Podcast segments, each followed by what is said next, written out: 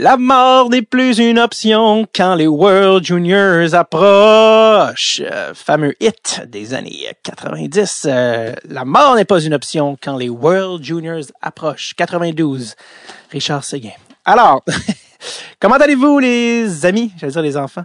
Euh, très, très, très excité toujours du spécial World Juniors. Les gens commencent à m'écrire. Le faites-vous, le faites-vous pas? Eh, eh, eh, eh, eh. Il y a des World Juniors, il y a un épisode spécial World Juniors, là, hein? On récidive, nous, on suit le bubble. On ne change pas une formule gagnante. Et évidemment, les deux usual suspects sont là. J'ai je nomme ici Charles Chucky Pellerino, Stéphane Steph Leroux qui reviennent à la barre de cet épisode spécial, toujours haut en passion. Les envolées lyriques de Stéphane ne sont pas piqués des verres d'air. Vous n'aviez pas le visuel, mais Stéphane avait un petit casque d'écoute avec micro intégré. Il n'est pas sans rappeler le kit de base d'un employé de la commande à l'auto du Timmy's Hortons. Donc, euh, c'était quand même assez savoureux. Euh, on a enregistré ça, on essaie toujours le plus tard possible. Donc, euh, on parle ici du 15 décembre 2020. Les rosters étaient à peu près finaux. Certaines équipes avaient encore un petit peu trop de joueurs, mais ça ressemble vraiment euh, aux rosters finaux des équipes cette année, euh, euh, nouvelle ajout à l'épisode euh, en deux volets, en fait. Parce que Stéphane me disait, bon, là, on va-tu encore l'échapper complètement? Et je veux dire, parler pendant un certain temps, puis se rendre jusqu'à la quatrième ligne des checks. Et je me suis dit, oui, sûrement, pourquoi? non, non. Et donc, je me, on essayait d'être un peu plus concis. Et c'est pour ça qu'on a fait en deux volets. Donc, on fait avec Charles et Steph un survol complet, comme d'hab, comme d'habitude, de toutes les équipes, du tournoi, de tout ce qu'il y a de, de, à savoir autant dans le contexte particulier de la, du tournoi cette année, mais aussi des équipes jusqu'à l'équipe évidemment canadienne qui est énormément stackée cette année. On parle d'une Dream Team, donc la pression est présente. On parle de quelqu'un comme Kirby Dack, qui était un troisième overall à Chicago, qui est là cette année exceptionnellement. C'est un mot très difficile à dire. Exceptionnellement, c'est un, mot difficile, beaucoup de, de lettres collées. Donc, euh, on, parle de, de ça.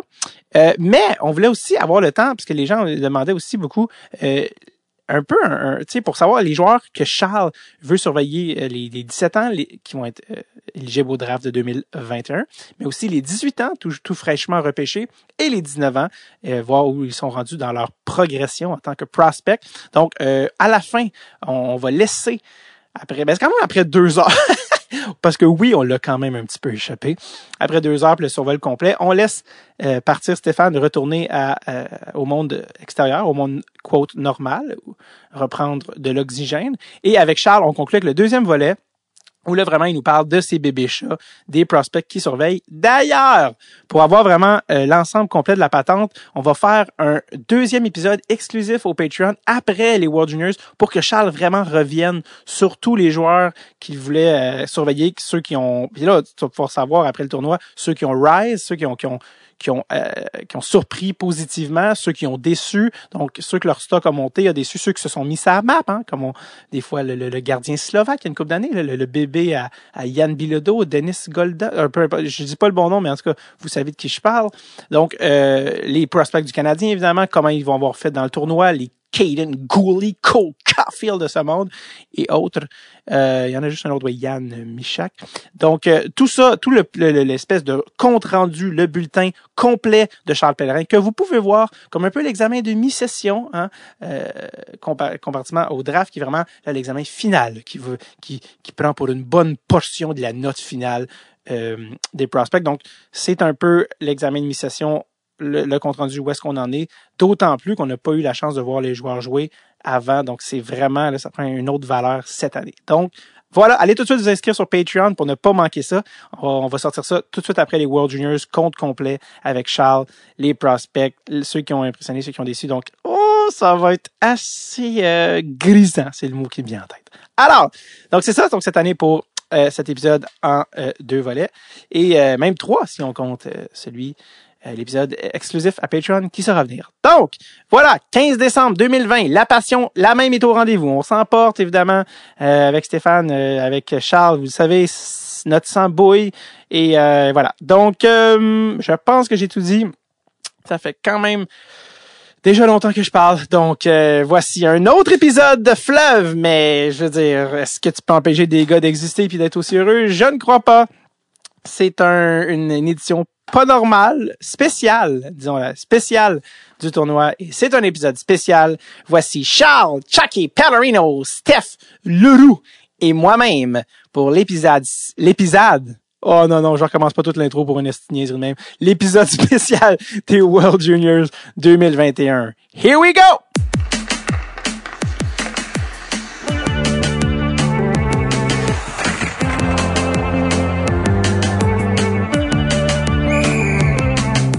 Avec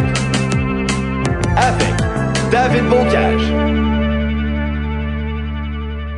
Je vais y aller parce qu'à chaque année, on récidive avec notre spécial annuel World Juniors et je sais que les gens sont aussi excités que moi. Les gens m'écrivaient, là, là, vous le sautez pas, là, vous le sautez pas cette année. C'est pas parce qu'il y a l'affaire de bulle que... Et non, j'ai resté les deux copains habituels. J'ai nommé Charles Pellerin et Stéphane Leroux. Messieurs, comment allez-vous? Salut! Ça va bien? C'est la première fois que tu m'appelles Charles Pellerin sur le podcast et non Chucky Pellerino. C'est été pour formel, mais tout le monde sait que ton nom de scout, c'est Chucky Pellerino, ton personnage. Charles Pellerin, c'est ta carrière d'humoriste qui, on sait, est à de mourir pour vraiment donner là, toute la place au scouting. et, euh, et Stéphane qui se demande de quoi est-ce qu'on parle? Ben, Stéphane, merci d'être là parce qu'on on est comme, euh, on est comme euh, la, la Bubble Edmonton, mais en version podcast. On est tous chez nous c'est ça, on n'a pas le choix. Euh, c'est, la réalité de cette année. C'est, dommage, mais qu'est-ce que vous voulez? au moins, au moins, on va en tournoi. Moi, j'avais vraiment hâte, messieurs, que les gars rentrent dans la bulle en fin de semaine. Tu sais, que les, mm-hmm. huit équipes européennes arrivent. On dirait que tant que ça, c'était pas fait, je me disais, ça peut encore virer de bord. Là, tu sais, ça va pas bien en Alberta avec les cas et tout ça. Puis là, finalement, ben, je me dis, là, les, les neuf autres équipes sont rentrées. Euh, ça me met... Pardon ça m'étonnerait qu'on vire ça de bord maintenant, là, puis que je pense que ça va tenir le coup. Puis, euh, un petit début de. non, non, c'est correct. Euh, justement, euh, juste avant qu'on commence, tu peux, je te dis pour les gens, mais les gens se demandaient justement l'année passée ou dépendamment des années, est-ce que toi, Stéphane, tu vas être sur place cette année parce que tout est différent cette année? Pour la première fois en 23 ans, je ne serai pas au tournoi cette année. Par contre, je vais faire la description en studio à Montréal avec, avec Normand. On a deux équipes euh, complètes de d'animateurs, analystes. Moi, je vais travailler avec Normand, puis Michel Lacroix va travailler avec Bruno Gervais sur des matchs. Euh, à l'animation, on a, on a François-Étienne Corbin qui va euh, faire des animations. On a Jasmin Leroux, mon fils, qui va faire des animations. Puis on a un groupe d'analystes aussi qui se joint selon les matchs. Quand ça va être les matchs du Canada, il va y avoir deux analystes. Marc Denis va faire des matchs avec nous. Denis Gauthier va faire des matchs avec nous. Euh, Bruno va changer de chaise de temps en temps aussi, des fois comme analyste entre les entraques. Alors, euh, on a pas mal de monde et on a Patrick Friolet qui euh, va être sur place là-bas avec un caméraman de RDS pour les entrevues, pour essayer d'être près du vestiaire. Il doit lui aussi respecter la quarantaine quand il arrive à Edmonton, quatre jours enfermé, pas le droit de sortir de sa chambre avant d'avoir le approve qu'ils vont mettre sur les sur les, les accréditations sais, c'est spécial un peu à vivre. Tu vas au championnat du monde junior, puis tu n'as pas le droit de sortir de l'hôtel, l'aréna, l'aréna de pratique. C'est les seuls trois endroits que tu as le droit d'aller. Alors, pas de shopping au West Edmonton Mall, pas de pas de bière avec les collègues journalistes qui, eux, vont être à l'extérieur de la bulle, un peu comme c'était le cas dans les séries de la Ligue nationale. Et les journalistes qui sont à l'extérieur de la bulle n'auront aucun contact avec les joueurs en tout cas du moins jusqu'à la fin du tournoi, jusqu'au match de la médaille d'or, pour être certain de ne pas avoir de, de, contamination possible. Alors, euh, c'est spécial. Disons que c'est euh, c'est le premier événement là, de la Fédération internationale qui va être organisé depuis le début de la pandémie. On sait que les, championnats du monde senior, les moins de 18 ans, ça a, tout, ça a tout été annulé le printemps dernier. Alors, on espère que ça va tenir. Moi, j'ai parlé avec René Fazel il y a à peu près une dizaine de jours, là, puis euh, ils sont confiants, ils ont mis les efforts, puis Hockey Canada a mis l'argent aussi. Les billets étaient tous vendus là, pour le, tournoi de cette année. Alors, Hockey Canada a dit, ben, nous, on est prêt à l'organiser de cette façon-là, à la condition que vous nous redonnez la chance de représenter le tournoi l'an prochain pour que les gens qui ont acheté des billets puissent euh, euh, bénéficier de, de, ça. Alors, on a demandé aux Suédois de repousser leur tournoi qui devait avoir lieu l'an prochain en Suède en 2024. Alors là, l'ordre des tournois, c'est Edmonton cette année, Edmonton l'an prochain la Russie en 2023 et la Suède en 2024, les États-Unis en 2025 et ça va revenir au Canada en 2026. Alors, c'est la décision qui a été prise, puis je pense que les efforts sont là, de, les, les, informations que moi j'ai eues, j'ai parlé avec beaucoup de gens de Hockey Canada, les gens de TSN qui sont beaucoup impliqués aussi. Les, gens les gens se rendent pas toujours compte comment TSN est important dans ce processus-là parce que TSN envoie les images à 15 pays différents. Il y a même des pays qui sont pas dans le tournoi qui présentent les matchs et ils prennent les images de TSN, ce qu'on appelle un, ce qu'on appelle un feed international. Alors c'est un gros gros événement là, pour euh, pour TSN puis pour je pense pour Hockey Canada puis essayer de montrer qu'on est capable de, de bien faire les choses. Il y a eu des cas, malheureusement, il y a des joueurs qui ont testé positif, là, qui n'ont pas pu faire le voyage, mais dans l'ensemble, je pense que ça va quand même pas si mal. Là. Ça veut dire que TSN, je pense que c'est même les seuls qui ont le droit d'être là en termes de, n'y a même pas de postes américains qui vont y aller. Non, euh, ben, il va peut-être avoir un reporter là, comme nous là, qu'on, envoie, là, mais euh, USA Network vont prendre des images de TSN, vont décrire ça en studio, puis les autres pays, c'est déjà ça qu'ils font. Je pense que la télé suédoise a envoyé deux personnes. Ce qu'il faut comprendre, c'est que euh, dans la bulle de chaque équipe, il peut pas avoir plus que 40 personnes. C'est 40 personnes maximum. Alors, si tu emmènes 25 joueurs, tu as le droit d'emmener 15 accompagnateurs, que ce soit des entraîneurs, des thérapeutes, euh, gars de la sécurité, peu importe. Si, comme certains pays ont amené 28 ou 29 joueurs, parce qu'ils n'ont pas encore décidé leur formation exacte, ben ça, veut dire qu'ils ont coupé sur le personnel, parce que tu peux pas dépasser 40. Fait il y a 10 délégations qui sont 40, il y a la délégation de TSN qui sont à peu près ça aussi. Quand je dis TSN, Ceinture RDS, c'est pour ça qu'il faut limiter absolument le. Tu sais, au total, là, grosso modo, là, avec le personnel d'Arena, de ce que j'ai compris, là, il n'y a pas plus qu'à peu près 600 euh, personnes qui vont pouvoir euh, entrer à un moment ou un autre dans, dans les arénas, que ce soit le, le Rogers Center ou l'aréna d'entraînement.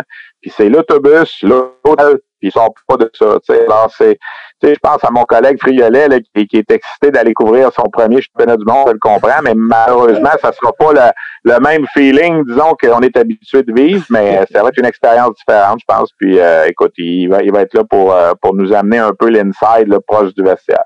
Puis, euh, on a parlé des, des, des, frais qui ont été quand même assez astronomiques pour la bubble Edmonton en Ligue nationale. Qui paye pour la bubble des World ah, La Fédération internationale, Hockey Canada. Tu sais, Hockey Canada, je pense, prend le risque mais tu sais, en même temps, TSN va avoir des codes d'écoute incroyables avec ça. Il y a des redevances qui vont revenir à Hockey Canada. Il faudra faire un bilan. C'est sûr qu'à la fin, il va en rester moins que d'habitude. C'est certain, certain, parce que tu n'auras pas la vente de billets comme tu as eu, mais c'était peut-être le prix à payer pour pas être obligé justement de rembourser tout le monde qui avait déjà acheté les, forfaits. on attendait plus que 300 000 spectateurs pour le tournoi durant le temps des fêtes. Alors, de tant qu'à rembourser tout le monde, ben regarde, s'il y en a qui veulent se faire rembourser, ils se sont fait rembourser, mais sinon, gardez vos billets pour l'an prochain. On va refaire le tournoi l'an prochain. Fait que cette année, c'est un peu la. Tu sais, dans le fond, là, ce qu'il faut. Euh, c'est comme si cette année remplace le tournoi de la Suède l'an prochain. Alors, il reste que pour le pour le Canada puis pour TSN, ça va être des matchs à heure de grande écoute, contrairement à si ça avait été en Suède l'an prochain. Tu sais, quand tu vas faire l'addition des deux là, cette année puis l'an prochain, tu vas avoir deux tournois au Canada à heure de grande écoute. Surtout cette année, il n'y a pas d'autre, chose. Il n'y a pas de hockey de Ligue nationale, il n'y a rien. Fait que ça va être la, grosse affaire dans le temps des fêtes. Nous aussi, à RDS, on, mise beaucoup là-dessus, là, puis on a l'impression que ça va être euh, la, grosse affaire dans le temps des fêtes. Ça l'est toujours pour les amateurs de hockey junior. Là, ça va l'être, je pense, pour les amateurs de hockey et de sport en général. Ça va être un, tremplin pour le début de saison euh, de la Ligue nationale, en fait, directement. Je suis euh, curieux, Stéphane, j'ai cru comprendre que tu avais quand même une bonne communication avec André Tourini pendant le, mois de décembre, mois de novembre. C'est-tu la stratégie qu'Hockey Canada a utilisée pour euh, sa bulle de 40? Sur quel personnel ils ont décidé de couper? Est-ce que euh, les assistants sont un peu plus via Zoom? Comment, ben comment ils ont procédé? Ben écoute, il y a 25 joueurs qui sont entrés dans la bulle. Euh, le personnel d'entraîneur, c'est quoi? Ils sont cinq, je pense, en comptant le responsable des gardiens de but. Tu as besoin des deux thérapeutes, tout ça. Moi, j'ai l'impression qu'on a peut-être coupé, là, il y a un gars des communications qui va être là, Dominique Saillant, l'ancien du Canadien. Moi, j'ai l'impression qu'on a peut-être coupé à l'extérieur sur euh, le psychologue sportif, le troisième euh, troisième personne pour l'équipement, la, la deuxième personne pour euh, des, des choses allant peut-être le gars de sécurité, je sais pas, mais c'était bien important de se limiter à 40. C'est pour ça que le Canada aurait pu entrer dans la bulle avec 27 joueurs, mettons, puis de jouer les deux matchs préparatoires 21-23 euh, contre les, Russes, la Suède, et décider par après qui on retranche. Tu peux sortir des gens de la bulle, mais tu peux pas en rentrer par après. Mhm. Alors, il y a des équipes, c'est ça qu'ils vont faire. Il y a des équipes, je pense qu'ils sont 28, 29 en ce moment, là, les Slovaques, les Tchèques. Alors, tu sais, ils sont pas tout à fait décidés. Peut-être qu'il y en a qui ont eu peur aussi d'avoir des éclosions ou des choses comme ça. Déjà, la Fédé a permis deux joueurs de plus. Habituellement, les alignements au Mondial Junior, c'est 23. 20 plus 2 ou 20 plus 3, le 22 ou 23. Là, cette année, il, va y avoir des, healthy scratch à chaque match, comme on dit. Il va y avoir un gardien qui est laissé de côté, un défenseur et un attaquant. Puis on a vu ce qui s'est même passé avec les États-Unis. En raison des éclosions de dernière minute, ils ont été obligés de prendre 9 défenseurs et 13 attaquants seulement au lieu du 14-8 qui semble être la norme pour les autres équipes. Alors, c'est une gestion qu'il faut tenir compte en plus cette année. Euh, par contre, si jamais il y a des blessés, ben on va moins se c'est l'année passée. Je pense que les Tchèques ont eu deux ou trois blessés. On a fini à 10 attaquants à la fin du tournoi. Ben là, au moins, tu as un petit peu de, un petit peu plus de marge de manœuvre en cas de blessure. je me demandais, les, les Canada, quand ils avaient commencé le camp d'entraînement, eux, ils étaient déjà dans la bubble? Ils sont allés?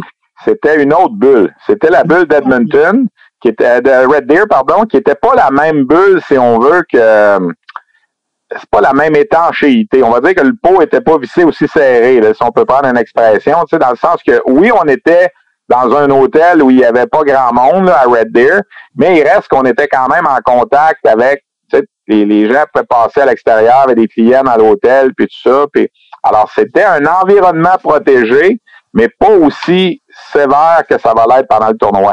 C'est quand ils sont arrivés à Red Deer, ils n'ont pas eu de quarantaine de quatre jours à faire. Oui, ils avaient dû passer des tests avant de partir pour être sûr qu'ils étaient négatifs. Euh, on sait qu'il y en a qui sont arrivés en retard. on se souvient de Xavier Simoneau notamment, qui s'est pas payé, pas été pour les deux premiers matchs. Puis, mais c'était une bulle, mais c'était pas la même bulle. C'était pas la. Là, c'est vraiment ce qu'on va vivre avec le Mondial Junior, c'est vraiment ce que les gars de la Ligue nationale ont vécu cet été là, à Toronto et à Edmonton. Mais dans le fond, tu disais, il arrive, il y a seulement quatre jours de quarantaine à faire avant? Ouais. J'avais pensé qu'il arrivait plus tôt. Euh, en quatre jours, c'était comme ça a été jugé que c'était assez. Oui, mais quatre jours de quarantaine enfermé dans ta chambre, après avoir passé les six jours précédents dans un environnement protégé où chaque joueur a dû avoir trois tests négatifs. C'est dire là, que les, les Slovaques, les Suisses, tout ça, du 6 au 13, ils étaient dans une forme d'environnement protégé mais pas aussi étanche, un peu comme le Canada était à Red Deer. Mais il fallait que les joueurs soient testés trois fois dans cette période-là et ne montaient pas dans l'avion s'il n'y avait pas eu trois tests négatifs. Il faut dire aussi, les gens qui sont pas au courant, c'était des avions nolisés de la Fédération internationale. Il y a un avion qui est parti d'Helsinki avec les Russes, les Suédois, les Finlandais. Il y a un avion qui est parti de Zurich avec les Suisses et les Allemands dans le même avion et le personnel de la Fédération internationale. Puis il y en a un autre qui est parti de Vienne avec l'Autriche, la République tchèque et la Slovaquie. Alors, il n'y avait pas de contact avec des, euh, des, passagers externes et tout ça. Et dès qu'ils sont arrivés à Edmonton, des autobus, on les a rentrés dans leur chambre, puis là, ils sont, euh, ils sont là pour quatre jours. Ah, ça a dû coûter une vraie petite fortune, tout ça. Ouais, ouais. Ah oui, Fut, euh, fut, une époque où ça aurait pu brasser dans l'avion un peu. Ouais. non, c'est ça. Ben, écoute, c'est sûr que les, les, les Russes, les Tchèques, tout ça, ça s'aime pas toujours, mais je pense que dans les circonstances, c'était la chose à faire. Je sais qu'il y a eu un problème au départ d'Helsinki avec le poids des bagages. Je pense que finalement, on a dû même affréter un autre avion simplement pour emmener les bagages parce que on voulait mettre des bagages dans la cabine, puis là, les, euh, les représentants des Russes, des Suédois, des Finlandais étaient contre ça. Alors, il y a eu un entente qui s'est fait. Là. Je pense qu'il y a un autre avion cargo qui a apporté les équipements à part. Euh, je pense que le vol a été retardé de 4-5 heures le dimanche le, le 13 décembre, mais tout le monde est là présentement. les, les 10 pays sont à Edmonton. Il y a deux hôtels. Euh, un hôtel pour les cinq équipes du groupe A, un hôtel pour les cinq équipes du groupe B. Euh, le GW Marriott, qui est où, habitaient les, joueurs de la Ligue nationale euh, cet été, où on a vu Louis Domingue faire ses, ses tartes notamment. on en a beaucoup entendu parler. Puis il y a le Sutton Place aussi, qui est un autre hôtel. Et ces hôtels-là, ils ont la clôture alentour, là, la même chose qu'on avait dans la Ligue nationale et c'est réservé exclusivement là, pour le, championnat mondial. Tu sais, quand on pense à ça, ça a fonctionné cet été à Edmonton avec 12 équipes. C'était 12 équipes qui étaient là au début. Là, il y en a seulement que 10. Puis la période est beaucoup moins longue, là. Tu sais, je veux dire, le tournoi, là, les, les, gens vont être là du 13 décembre au 6 janvier, au, plus tard. Il y en a qui vont se faire éliminer avant ça, là, mais Alors, la Ligue nationale, il y a des équipes qui ont été là-dedans pendant deux mois, là, les, équipes qui sont allées jusqu'au bout à la fin. Là, alors, je pense que quelque part, ça, ça peut fonctionner. Puis je pense que c'est une Moses de bonne chose que le hasard ait voulu que ce soit Edmonton cette année, le même endroit où la Ligue nationale avait fait sa bulle cet été. Ça a donné l'expertise aux gens là-bas que ça pouvait se faire. Et depuis que les, les équipes sont arrivées, y a-tu beaucoup de cas où est-ce qu'on en est dans Non, là, on les teste supposément chaque jour. Ils ont des tests à faire, euh, puis on n'a rien entendu euh, sauf faire. Là. Alors, tu sais, je veux dire, le danger de ça, c'est les fameux euh, faux positifs, comme on a eu peut-être dans le cas de John Beecher des États-Unis, avant qu'il parte. ça, c'est vraiment dommage. Puis, euh, Beecher, il y a eu un test positif. Le règlement de la Fédé était clair si tu avais un test positif après le 29. Le 29, c'était une semaine avant de rentrer dans la bulle. Alors, tu ne peux pas participer au tournoi. C'est ce qui est arrivé à Beecher le, 12 décembre, puis Bordelot a écopé parce qu'il était dans la même chambre. D'ailleurs, je me suis posé la question, là, je fais une parenthèse, puis j'ai aucune confirmation. Mais euh, est-ce qu'on avait placé les joueurs des États-Unis deux par chambre? Premièrement, ça, c'était peut-être pas la meilleure décision. On sait qu'au Canada, on les a mis un par chambre. Mais est-ce qu'on les avait placés par ordre alphabétique? Tu Beecher, Bordelot, parce que ah, ça peut-être ben assez proche que ce soit Caulfield aussi, là, parce que C, c'est pas loin de B. Là. Je, dis ça sous toute réserve. Là. Je suis vraiment surpris que euh, équipe euh, États-Unis ait pas euh, ait pas pris Matthew Beniers pour le mettre avec un Thomas Bordelot, étant donné que les deux viennent à peu près du même coin. Tu, sais, tu ben, avec les gars qui une bulle commune déjà tu sais, je lance, je lance la, la, la, c'est peut-être que je suis dans le champ carrément là avec l'ordre alphabétique et tout ça, mais qu'est-ce qui se serait passé si par exemple euh, Beecher avait, avait chambré avec Caulfield, mettons, tu sais, ou avec Trevor Zegras, tu sais, avec un gros élément? Tu sais, moi je pense que les Américains quelque part ont peut-être été imprudents là-dedans. Là. Mm-hmm. Tu sais, euh, je pense pas que les, le programme américain est à 12 chambres d'hôtel près là, de, de boucler son budget en fin d'année, tu sais, dans une situation comme ça. Tu sais, au Canada, là, on les a tous mis dans des chambres séparées dès qu'il y a eu l'éclosion, puis 14 jours de temps, on n'a on pas, entre guillemets, vous allez peut-être me dire que les, chambres d'hôtel à Red Deer étaient peut-être pas chères, là, au, Cambridge, je sais pas, là, mais j'ai trouvé, j'ai trouvé ça bizarre un petit peu, là. Les États-Unis perdent un bon joueur à cause de ça, là. Peut-être deux, même. Bordelot aurait peut-être pas eu. Ah, mais non, mais je veux dire, Bordelot aurait peut-être pas eu un rôle aussi important cette année à 18 ans, là, mais il reste que c'est dommage. Ça, c'était sans appel. Tu peux pas. Euh... C'était sans appel. Ils ont essayé, les Américains, de dire Hey, on va refaire un autre test, puis tout ça, puis le règlement était clair. Test positif après le 29, tu t'en allais. Alors, c'est. En fait, il y a eu un autre test et le test a été négatif par ben, C'est ça. Mais Beecher a fait un test quand il est revenu chez lui à Boston pour ça, puis le test est avéré négatif. Alors, c'était probablement un faux positif. Là, maintenant que les joueurs sont rendus dans la bulle, si jamais il y a un test positif, est-ce qu'on va en repasser un deuxième avant de vraiment expulser quelqu'un? Mais tu sais, ça pourrait arriver, c'est arrivé au coach de la Suède. Le coach de la Suède ne sera pas là. Tu sais, le, 19 décembre, André Tourigny se lève, là, puis il y a un test positif, là.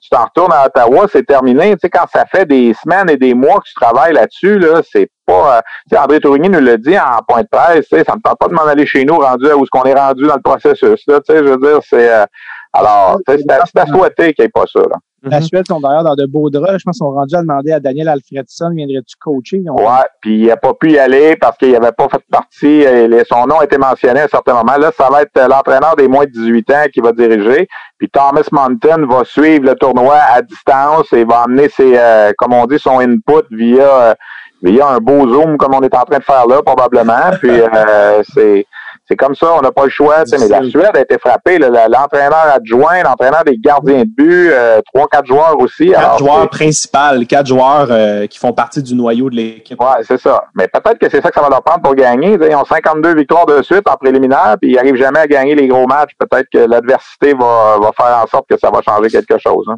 La procédure, si quelqu'un est testé positif, c'est qu'il est exclu de la bulle, c'est ça? Ouais, ouais. Euh, il y a Michael. Puis, si jamais y a, les gens ont des bracelets en ce moment à l'hôtel, puis c'est comme une géolocalisation, là, fait que tu peux même pas là, euh, sortir de ta chambre là, tant que tu n'as pas eu l'approval de la Fédération internationale. Alors, s'il y, a un petit comique quelque part qui décide de sortir par la porte de service, d'aller prendre une marche dans Edmonton, puis il se fait prendre, c'est terminé. Là. Alors, tu sais, je veux dire, c'est. Euh... Si tu tiens ton avenir dans le hockey, c'est pas une très bonne décision. C'est ça, exactement, exactement. je me demande si du côté euh, des Américains, la stratégie, c'était vraiment de briser l'isolement. Justement, de dire, on va créer des mini-bulles à l'intérieur de la bulle pour éviter que les gars se sentent. Euh, je sais pas, je, mais... je sais pas. Les gars, quand, quand ils faisaient les conférences Zoom pendant le camp, je trouvais qu'ils étaient plus les deux joueurs étaient collés un à côté de l'autre, ils gardaient leur masque. Ils répondaient à la question, ils baissaient leur masque, ils remettaient leur masque. Alors que quand on faisait les zooms, vous les avez sûrement vus avec l'équipe canadienne, les joueurs étaient plus distancés à la table. Ils enlevaient leur masque, mais il y avait le, fameux deux mètres de distance, puis tout ça. Alors, tu sais, chacun euh, fait, vit mm. ça à sa façon. Chacun euh, pense à, ce qui est le meilleur pour son équipe. Visiblement, pour les Américains, là, ça, ça a mal tourné dans le cas de Beecher. C'est culturel, en fait. Oui, tout à fait il y a des gens aussi de, sur Patreon qui, qui, ont, qui, ont, soumis des questions, puis il y en a des fois qui sont au fur et à mesure du, du qui sont dans le propos de ce qu'on parle. Mais Michael Sauvé qui disait, euh, qui demandait à quel point le contexte actuel serait avantageux slash désavantageux pour certains espoirs, qui sont les perdants et les gagnants du contexte actuel.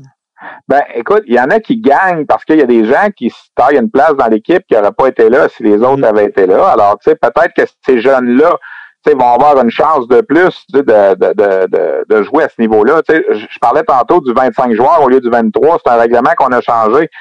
on se souvient de tournois dans le passé où des bonhommes comme Eric Dazé ou Simon Gagné étaient rentrés comme 13e attaquant et finalement ont été très bons dans le tournoi.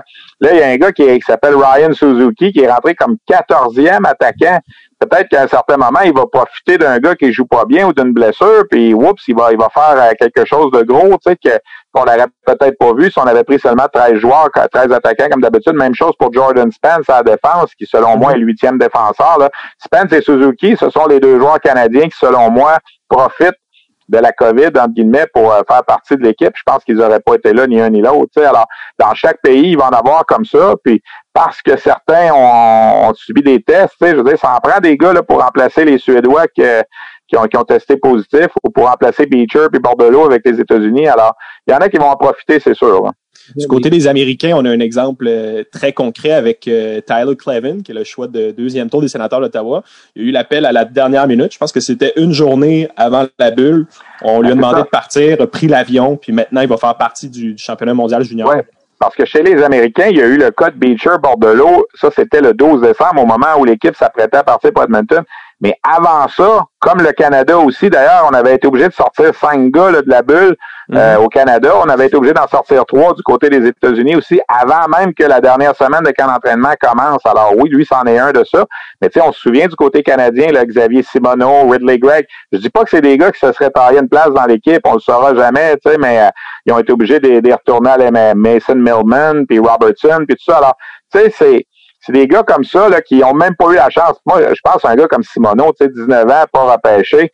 S'il était arrivé aux deux matchs préparatoires à temps, puis il avait laissé une impression, qui dit qu'il ne serait pas rentré comme 13e ou 14e attaquant, justement parce qu'il a une attitude exemplaire, puis tout ça. Puis qui dit qu'une fois rendu dans le tournoi, pour quelqu'un qui se blesse, puis qui dit qu'il compte pas deux buts ou un but important comme comme Steenbergen ou Akil Thomas a fait? Non, mais ça arrive, ça arrive, ces choses-là.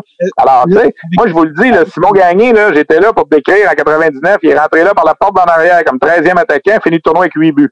Tu sais, ça fait que pas que ça a changé sa carrière, tu sais, mais c'est quand même quelque chose d'intéressant. De manière plus raisonnable, peut-être que Simonos, euh, à suite à deux matchs euh, préparatoires, disons pour l'équipe Canada, signe un contrat euh, de la Ligue nationale. Ça, ça justifie, ça lui donne une certaine crédibilité. En tout cas, sans signer un contrat, parce qu'il va falloir qu'il soit repêché de nouveau. Si jamais tu veux, à moins que tu l'invites, il aurait peut-être pu obtenir une invitation. Si s'il se présente au Cannes à des conditions normales, comme tu dis, puis qu'on le garde, puis qu'on le fait jouer des matchs contre les étoiles universitaires, je suis là à ces matchs-là habituellement. Il y en a toujours des dépisteurs, là. C'est sûr que les dépisteurs vont regarder euh, les, les, gars qui sont pas repêchés, puis lui, c'en est un, tu sais. Peut-être qu'il y aurait eu une invitation pour un camp professionnel, c'est sûr, là. Est-ce que lui, c'est un test positif? Lui, c'est un contact avec un test positif, de ce qu'on a su, là. C'est encore plus frustrant, disons. Ouais, c'est ça. Mais, ah, mais lui, ce qui l'avait retardé, ce qui était plus frustrant, c'est qu'il est arrivé tard à Red Deer. Il n'a pas été capable d'arriver pour les deux premiers matchs intra-équipe, là. Là, je remonte au, euh, au 20, 20, 22 novembre dans ce coin-là, là, juste avant qu'on rentre dans la quarantaine de deux semaines. Parce qu'il était arrivé le vendredi seulement à Red Deer, alors que les autres étaient là depuis le lundi. Euh, il n'a pas fait les quatre jours de pratique avec les autres. Comme il n'avait pas pratiqué, on l'a pas fait jouer les deux premiers matchs, 22, 21, 22. Puis là, le 23, on est rentré dans une quarantaine pour deux semaines. Fait lui, dans le fond, là, il est allé passer deux semaines dans une chambre d'hôtel à Red Deer sans sortir, puis il est revenu. Là. Ouais, comme on appelle des vacances de rêve. Ouais, c'est ça. Euh, euh génial. Ben, écoute, euh, commençons. Tantôt, ça faisait rire parce que dans ton envolée, euh, Stéphane, avais une sonorité, il y avait une musicalité. François Pérus t'a dit qui dit, puis qui dit, puis qui dit. On savait. Ah. OK. Bon. Je savais pas que j'avais du Pérus en moi, là, ça. ah, faut jamais sous-estimer. Euh, on a tous le virus de Pérus. Euh, ben écoute, euh, lançons-nous, messieurs, et on va, après qu'on a mis le feu aux poudres, rentrons un peu dans le survol des équipes. Et je vais commencer avec peut-être pas la, plus populaire, mais vu qu'elle a un joueur d'exception, elle attire notre attention. je parle de Monsieur Tim Stuchley en Allemagne qui euh, est en train. Ben, L'Allemagne qui est en train de devenir littéralement de se mettre sa map, là, tranquillement, pas vite, avec Dry qui, qui casse tout. On commence vraiment avec les Allemands, là? Ben, écoute, je ne tellement pas les mettre au milieu pour être comme ouf qu'il y ait un petit down parce que faut que tu saches que l'Allemagne, c'est même pas dans le top 3 des pays. Je veux dire, quand l'Autriche puis la Slovaquie, je trouve que c'est. Ouais. non, ben, les Slovaques, ils devraient peut-être être meilleurs. On va voir, là. Euh, l'an passé, les Slovaques ont quand même fini en avant de l'Allemagne, là. On a réussi à finir huitième. Mais, ben, c'est ça. L'Allemagne, moi, je suis déçu de, de tu sais, on parle beaucoup de Stooge là, puis c'est correct, tu sais, là, mais moi, c'est Moritz Sider, tu sais, que je trouve mm-hmm. ça dommage qu'il ne soit pas là, parce que l'an passé, dans mon rôle où j'étais sur le bord de la bande, puis écoute, je regardais ce gars-là passer, c'était un homme, là, c'était un homme avec des enfants, là, tu sais. Autant on avait dit, hey, les Red Wings de Détroit l'ont peut-être pris vite au sixième rang. On avait eu des hauts puis des hauts dans l'aréna quand il avait été repêché, mais je le regardais aller l'année passée. Lui, c'est un fichu de bon défenseur. Moi, dans mon livre, à moi, c'était probablement le meilleur défenseur du tournoi. On a donné ça à Rasmus Sandin l'année passée, là, mais moi, je trouvais que lui était, il avait une coche, tu sais, mais Pourquoi il, sera pas là. Non, il sera pas là. Il va demeurer avec son équipe en Europe. Alors, euh, il sera pas là. Euh, il de la part des Red Wings. Pardon? Un choix de la part des Red Wings. Ben, je sais pas si c'est les Red Wings ou si c'est lui avec son agent qui aimait mieux rester avec son équipe en Europe et tout ça. Peut-être qu'il a senti qu'il n'y avait pas grand-chose à prouver ou peut-être qu'avec les, les conditions de, de voyage qu'on imposait aussi, il s'est dit que c'est peut-être mieux qu'il reste là-bas. Mais alors, lui, pour moi, c'est la grosse perte de l'Allemagne. Oui, on va regarder ce là Là, puis, en plus, Ryko qui a été euh, déclaré positif aussi. Euh, c'est, c'est, ça sera pas facile pour l'Allemagne. Même si on se dit qu'ils sont meilleurs qu'avant, là, il reste que ce sera pas simple. Non, puis euh, la rumeur veut que Studley a aussi une blessure à la main qui traîne depuis. Euh, ben, c'est pas de rumeur, il a été opéré. Il est blessé, mais ouais, semble-t-il qu'il n'est pas euh, remis euh, en forme. Ben, en tout cas, moi, les, les, les, les, choses que j'ai vues, les, les pre-scouting, c'était qu'il pensait bien être correct là, pour le, le, premier match contre le Canada le 26 décembre. Puis Peterka, euh, Peterka va y être, mon cher? Ouais. Oui, ça va être euh, le, le, duo euh, sur lequel l'Allemagne va miser. Là. Je pense que si ces deux gars-là ont un bon tournoi, il y a des chances qu'on s'en sorte avec une victoire ou deux, mais sinon, ça risque d'être assez difficile. Mais, c'est un pays qui a quatre gros joueurs, normalement, puis il y en a deux des quatre qui sont pas là, le Ryko puis mm Sider, tu sais, alors ça fait ça fait vraiment mal selon moi. Moi, écoute, on, verra, on verra ce que ça va donner. L'Allemagne, au moins, est dans le groupe un petit peu plus faible avec le Canada, mais il reste que ça, en tout cas, peuvent-ils se faufiler pour éviter de. Tu sais, cette année, la bonne nouvelle, il n'y a pas de relégation. Là. Les, deux équipes qui ne se classeront pas dans les quarts de finale vont être classées 9e et 10e et n'auront pas à s'affronter. Il n'y a pas de ronde de relégation cette année, 2 de 3, là, comme il y a habituellement. Les 10 pays qui sont là cette année sont assurés de revenir l'an prochain à Edmonton. Alors oui, on reverra l'Autriche l'an prochain aussi, là, euh, qui, a gagné sa place cette année. Mais euh, il reste que je vois mal, je vois mal euh, l'Allemagne là, vraiment réussir à, passer. En tout cas, mhm. ça va être ça va être difficile. On passera pas la moitié du podcast sur eux. Il y a un gars, il y a, un nom sur le roster que je me disais qui sonnait québécois, mais il y a un Samuel Dubé qui joue en Allemagne. Je me, suis, je me suis demandé s'il était québécois ou ça va être le fils d'un Québécois qui joue en Allemagne, quelque chose comme ça. c'est le fils de Yannick Dubé qui joue avec les Moussets d'Halifax. Bon, je savais que. Euh, Yannick Dubé qui a joué pour le Canada en 1994 euh, au championnat mondial de hockey junior à Ostrava, justement, le premier où je suis allé. Euh, les, les, plus vieux amateurs de junior se souviennent de lui, là, qui était un excellent joueur. Il avait été repêché, je pense, par les Canucks de Vancouver de mémoire là, en cinquième ronde. Et son fils jouait à Halifax au cours des deux dernières années. Puis en début de saison, sans trop savoir pourquoi, on, on a vu qu'il euh, a décidé de retourner là, euh, en Europe. Puis euh, je pense qu'il n'était pas satisfait de la façon dont il l'utilisait. Les, les l'ont pris en première ronde en 2018. 18, 19, 19, 20, ouais, c'est ça, 2018. Puis, mais il s'est pas développé autant que son père était un excellent joueur. Son père était petit, un excellent joueur offensif à l'époque. Génial. Ben écoute, à moins que vous ayez quelque chose à rajouter sur l'Allemagne, Ben, l'élément qui va être intéressant pour l'Allemagne, c'est que la, la plupart de l'alignement, c'est des joueurs de, de, 17 ans ou des joueurs disponibles pour le repêchage de, de 2021. Ça va être une équipe très, très jeune. Fait que pour les, pour les amateurs de, de prospect ou de jeunes espoirs, peut-être que des petites perles qui vont euh, émerger pendant le tournoi. Tu fais bien de noter ça et je ne sais pas jusqu'à quel point, parce qu'on est certain qu'il n'y a pas de relégation, parce qu'on est mhm. certain, parce que c'est toujours le dilemme. Tu, tu gagnes avec des 19 ans pour monter dans le groupe mondial, mais l'année d'après, ils sont plus là pour t'aider. Tu sais, normalement, il y a un tournoi là, qui se déroule, là, entre le, a deux tournois qui se déroulent entre les 10 et 18 décembre pour déterminer le pays qui va monter dans le groupe mondial l'année suivante. Les pays qui participent à ces tournois-là ont toujours le dilemme. Si on amène un paquet de 19 ans, on a une chance de gagner ce tournoi-là, mais l'an prochain, ces gars-là ne pourront pas être dans le groupe mondial. Alors, l'idéal, c'est d'essayer de gagner avec des 17 et des 18 ans pour que ces jeunes-là puissent vivre le mondial l'année d'après.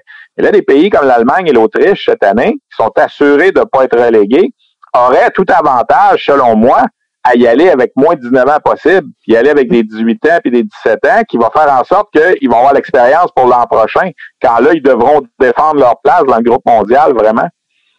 Ironiquement, ce touche-là euh, serait probablement même pas là s'il y avait la Ligue nationale, puis les chances l'an prochain sont encore plus minces, ce qui est ironique parce que c'est peut-être eux qui en ont le plus besoin. Euh, changeons de, de, catégorie de catégorie d'équipe et de calibre et passons à la Finlande, qui est quand même un petit peu plus là, dans, dans les, dans les forces mondiales. Mais euh, beaucoup de, de, jeunes prospects. On, on en parlait, j'ai écouté un extrait de l'année passée, on parlait déjà des... Euh, comment ça se prononce, Stéphane, Ratou?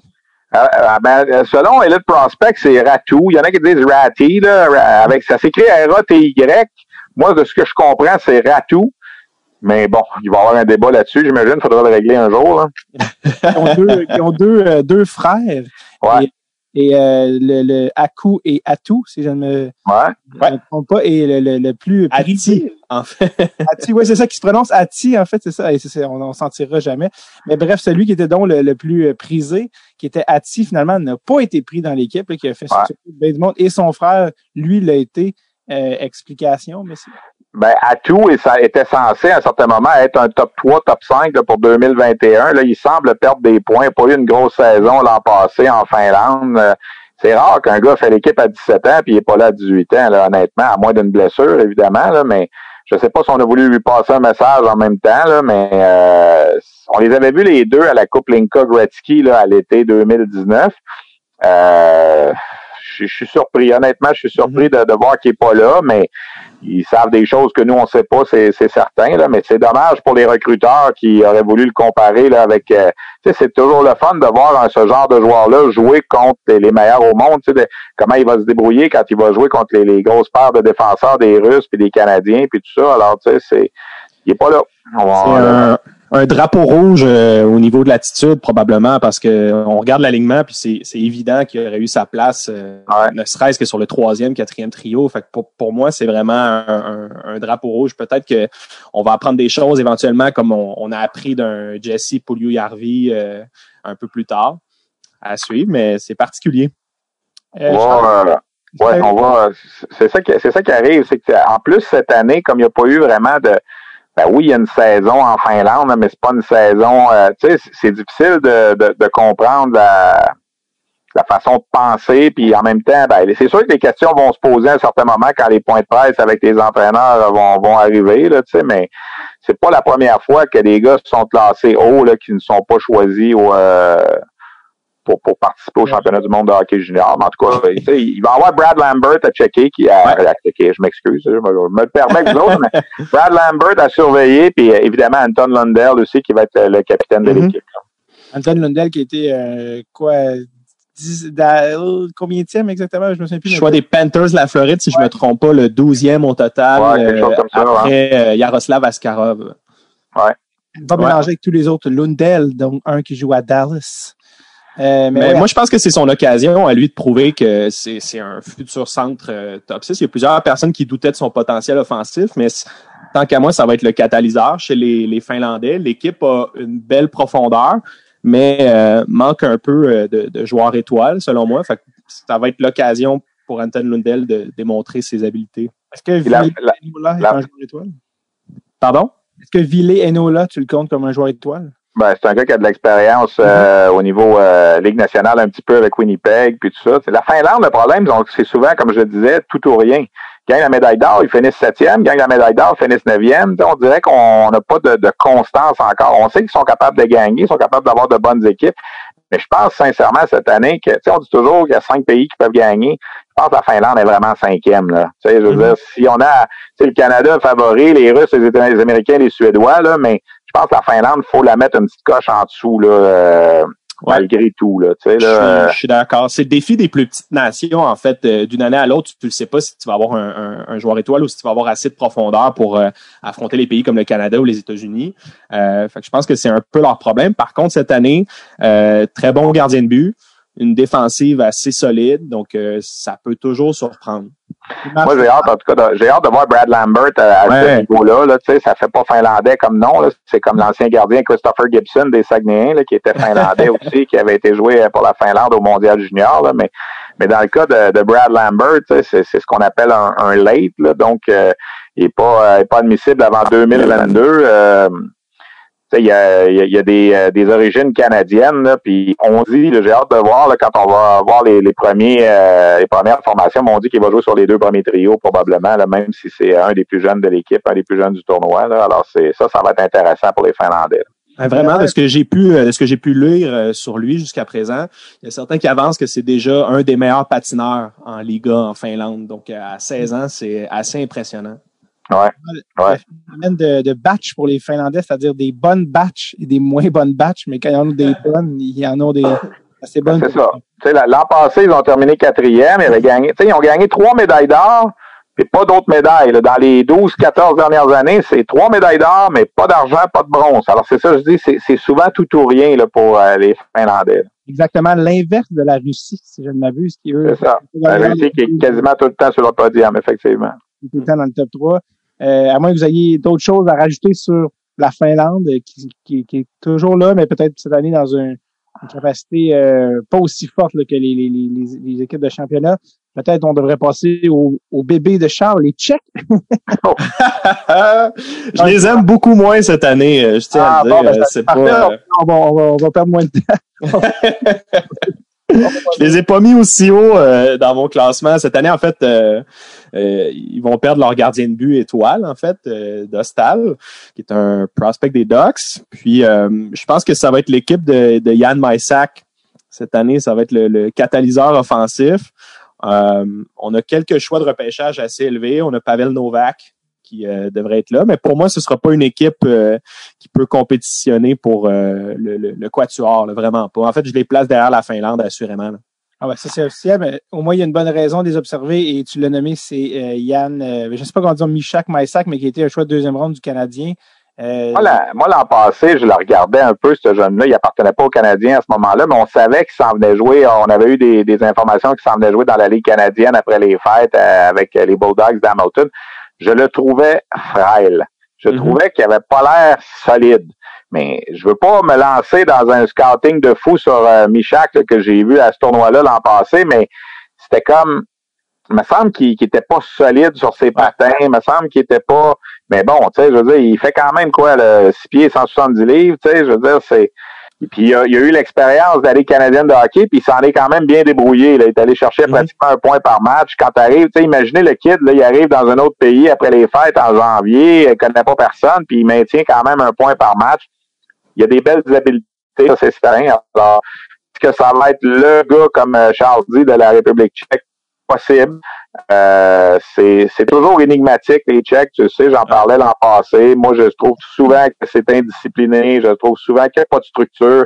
Hey, ils n'ont pas gagné une médaille depuis 2005. C'est quand même pas sais, des Tchèques qui jouent dans la Ligue nationale, il y en a quand même plusieurs. Là, j'ai hâte de voir si on va faire confiance aussi devant le filet à, Yann Bednar.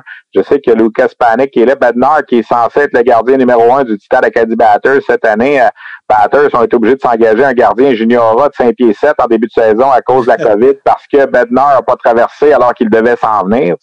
Euh, puis Bednar, c'est un gars qui a été repêché aussi. C'est un gros gardien, c'est 4 Alors, moi, je vais avoir un peu d'attention sur lui s'il joue. Là. je sais mhm. qu'il y a Lucas Parrick qui est là aussi, là, qui, qui peut euh, faire le travail. Bednar est plus jeune. Mais euh, moi, mon centre d'intérêt va être là. Sinon, là, écoutez, non, il n'y a pas, y a pas grand-chose qui m'allume avec la République tchèque. Là. Il y a euh, un joueur qui est particulièrement intéressant qui devrait sortir euh, peut-être top 10 ou même top 15 au prochain repêchage. C'est Stanislav Zvozil, qui est un, défenseur. Lui, euh, ça me semble être un, beau talent. L'année dernière, à 16 ans, c'était la recrue de l'année euh, en Extraliga. Moi, ça va être euh, ça va être lui mon centre d'attention pour les Tchèques. Ouais. Il y a Adam Raska aussi qui joue avec le Scénic de Rimouski, qui va peut-être amener de l'eau au moulin un peu, là, qui est rendu à qui est rendu à 19 ans. Tu as raison pour Zvozil. Honnêtement, je l'ai pas vu beaucoup. Euh, c'est pas quelqu'un en ce moment là, que je vois là, vraiment euh, en avant des, des espoirs pour 2021, les, les, les principaux qu'on parle. Même s'il n'y a pas de numéro un là, euh, prédéfini, peut-être qu'après ce tournoi-là, on sera capable de faire un classement de certains espoirs qu'on va voir là, que bon, comme Beaniers, entre autres, des États-Unis. Là, mais c'est c'est dommage que c'est peut-être pas tous les, les meilleurs espoirs qui sont là cette année. Là. Laisse, juste. vas-y, vas-y. Non, j'allais juste dire, euh, pour complémenter sur euh, Yann Maïsak, je suis d'accord avec toi au niveau du, coup de patin. Je le trouve flottant un peu. On dirait que ses lames euh, sont pas profondément assises dans, dans la glace. C'est comme s'il était toujours un peu, un peu trop sur la pointe des pieds au niveau de son style de jeu, c'est plus un joueur qui est efficace euh, nord-sud. Puis j'ai l'impression que les Tchèques euh, auraient besoin d'un transporteur de rondelles, quelqu'un capable de diriger un peu l'attaque. Fait j'ai hâte de voir comment ça va évoluer, mais je pense que ça va être leur, difficulté, en fait, d'amener la rondelle en zone offensive puis de la, de la maintenir. Est-ce que flottant et frêle sont des synonymes? Complètement. ben, c'est plus précis, c'est une petite. Ouais, c'est correct. C'est bon. Moi, j'ai dit le trop frêle, toi, tu trouves flottant. C'est correct. Ça, ça doit te ressembler. Euh, on aura appris que ce sont des synonymes ici. Euh, euh, ne laissons pas l'intérêt descendre la flamme, devenir trop basse et enchaînons avec la Suède. alors que la Suède, bon, ça, on en a parlé, là, mais espèce de contexte un peu bizarre avec les coachs et la COVID. Oh, est-ce qu'on entend Yann? Pas Yann, excuse. Stéphane? Stéph... Oh! Ah. Non, légère connexion instable, peut-être, oh, en ce moment. Stéphane. Je profite de la petite défaillance du kit euh, headphones Radio Shack de Stéphane pour vous rappeler que pour avoir accès vraiment à tout le compte rendu des World Juniors de Charles, vraiment le bulletin de mi-session de tous les joueurs, les prospects à surveiller autant pour le draft de 2021 que les prospects du Canadien, que les autres. Euh, pour ceux qui suivent vraiment le, spécial repêchage à chaque année, Charles fait vraiment un suivi sur ces petits bébés chats qu'il suit. Et eh bien ça, ça se passe sur Patreon. Donc allez faire un tour patreon.com slash En plus, vous avez vous allez avoir les épisodes d'avance, toujours deux semaines d'avance. Vous allez, vous avez la chance de poser des questions directement à Charles. Euh, vous avez aussi la chance de gagner plein de gear tape dans les tirages. On a d'ailleurs fait tirer pour Noël un méga package hoodie, t-shirt. Il y avait des pucks signés par les frères Joseph, dont Mathieu, champion de la Coupe Stanley. Bref, perdez pas de temps. Vous allez oublier, vous allez être distrait. Allez tout de suite le faire. Toujours faire ses devoirs avant d'aller jouer. Patreon.com slash tape. De retour à l'épisode. Oh, attention, on me dit que euh, le kit audio de Steph est réparé. Allez, on retourne à l'épisode. bon, fun fact. En ce moment, euh, joue euh, pour la même équipe. Euh, Qui ça? certain euh, l'espoir des Tchèques, joue pour la même équipe que Peter Mueller. Présentement, on se souvient de Peter Mueller. Je sais pas si tu te souviens. Peter Mueller? Mueller, exact. Qui jouait pour, la, qui jouait pour le Coyote de Phoenix? Oui, ancien choix de première ronde des Coyotes de l'Arizona maintenant. De commotion cérébrale. Oui, autre joueur très intéressant, Jacob Klepis. Je sais pas si tu te souviens qu'il a fait un petit passage avec les Capitals de Washington, si je me trompe pas. Euh, on a Sboril qui joue en attendant de pouvoir se joindre euh, peut-être euh, aux Bruins de Boston. On a Lieber Hadjek qui est un espoir oh. des Rangers de New York. Et Stéphane est de retour. Oh, il est de retour et avec son, mesdames et messieurs. Sais vraiment pas ce qui s'est passé. Là, le son, j'ai perdu votre son à un certain moment. Puis après ça, j'ai réussi à recommencer à vous entendre, mais vous m'entendiez plus. On fait une petite pause de montage, puis on continue? Oui, exactement. T'es dans, dans quelle ville, Stéphane? la Prairie USA. l'Internet est plus mince là-bas. L'Internet est plus frêle ou flottant, si on veut. C'est ça, euh, La connexion était bonne, là, mais en tout cas, écoutez. Euh, ça arrive. Désolé. Désolé. On était rendu, en fait, on, est en train d'aborder le, le bateau qui est la Suède, qui euh, sont dans une position assez périlleuse avec leur staff qui, qui a été décimé par la pandémie, mais qui, dans le fond, ont quand même plusieurs le visage retournant. Donc, je vous laisse, je te laisse commencer, Charles, pour nous parler un petit peu de la, Suède. Ouais, ben la Suède a un combo redoutable, c'est-à-dire plusieurs gardiens de but de haute qualité et une défensive monstrueuse. Encore une fois, les Suédois, comme l'année dernière, euh, vont pouvoir miser sur Victor Soderstrom, qui est un joueur que j'affectionne particulièrement. On a euh, Björn Fott, qui euh, a été prêté par les Kings de Los Angeles, qui a joué quelques matchs, en fait, qui a joué toute la saison en Ligue américaine à 18 ans l'année dernière. Seule déception pour moi du côté des Suédois, c'est William Eklund, qui, euh, qui est un espoir de, de, 17 ans, maintenant 18 pour euh, le repêchage de 2021. Eklund, euh, son stock ne fait que monter depuis le début de la saison. C'est un joueur qui produit présentement en, ligue suédoise, en ligue élite suédoise. il joue pour euh, Gardens, puis sa production présentement est supérieure à un certain Alexander Holtz. Tiens, tiens, tiens. Donc, euh, je pense que ça va être une, une énorme perte pour euh, les Suédois. Ça aurait probablement été le centre euh, numéro un ou deux de l'équipe. on a perdu aussi William Wallander, qui aurait été un très bon défenseur à l'arrière. On a Albin euh, je je sais pas comment le prononcer à chaque fois, mais je, pense que c'est un des joueurs qui fait partie de, de du, du cœur de l'équipe, qui amène un, certain élément émotif aux Suédois. Puis je pense que ça va manquer, ça va manquer cruellement. Et pourquoi je vois pas le nom d'Alexander Holtz sur le roster? Le roster de? De la, de la Suède. Holtz. Pour moi, tu n'es pas sur le bon roster, là, mais euh, Holtz et Raymond euh, devant. Je pense sont là. Là, ouais. Raymond, je l'ai vu, mais j'ai Holtz, je suis sûr qu'il n'était pas resté en Ligue Pro. Là. Je, je suis pas fou. Non, non, il est là. Il est là. Euh, Holtz, Raymond. Tu n'as pas parlé, euh, Charles. Moi, j'adore Philippe Broberg. J'ai hâte de voir. Philippe Broberg, que j'avais découvert au, Linka Gretzky là, euh, à l'été 2018, euh, qui est vraiment un premier choix des Oilers d'Edmonton. Je ne sais pas si un jour il va régler une partie des problèmes défensifs des Oilers, mais tu as parlé des gardiens tantôt, c'est vrai, mais ils peuvent pas les mettre les deux dans le filet en même temps. Là, je veux dire, j'ai hâte de voir si on va y aller avec Valstead ou Annefeld. Euh, Valstead qui, qui, est un espoir, probablement le le, le, le Askarov de 2021, là, ce qui sera un choix de première ronde aussi élevé, on verra, mais c'est un gardien qui euh, dont on parle beaucoup. Là, c'est un gros bonhomme, euh, CC3, 2-15. J'ai hâte de voir. Je pense que la Suède, ça va beaucoup être Raymond et Holtz. Tu as nommé tous les autres tantôt, mais ces deux, ces deux joueurs-là là, arrivent vraiment là, à, ben, je dis arrivent, dans le fond, euh, ils ont toujours été euh, ils ont, spectaculaires. non, mais ce que j'allais dire, c'est qu'ils ont que 18 ans. Ils pourraient encore techniquement être là l'an prochain, là, mais je veux dire, c'est ces deux gars qu'on voit grandir ensemble pour la Suède depuis un fichu de bout de temps. Tu sais, la Suède, c'est le, le mystère de la caramel au mondial junior. Là, tu sais, je veux dire, comment tu peux faire pour, pendant 13 ans de suite, être 4 et 0 en phase préliminaire, puis sortir de là avec une seule médaille d'or? C'est 52 victoires en 52 matchs. Là. Oui, leur séquence ça va être mise à rude épreuve cette année parce qu'ils ont un gros groupe là, à affronter avec les Russes et les Américains en, phase préliminaire. Mais quelque part, je pense que la Suède a, de l'adversité. Est-ce que ça va bien les préparer à mieux jouer quand les matchs, euh, les matchs de médailles vont arriver? Euh, ils doivent être considérés parmi les favoris.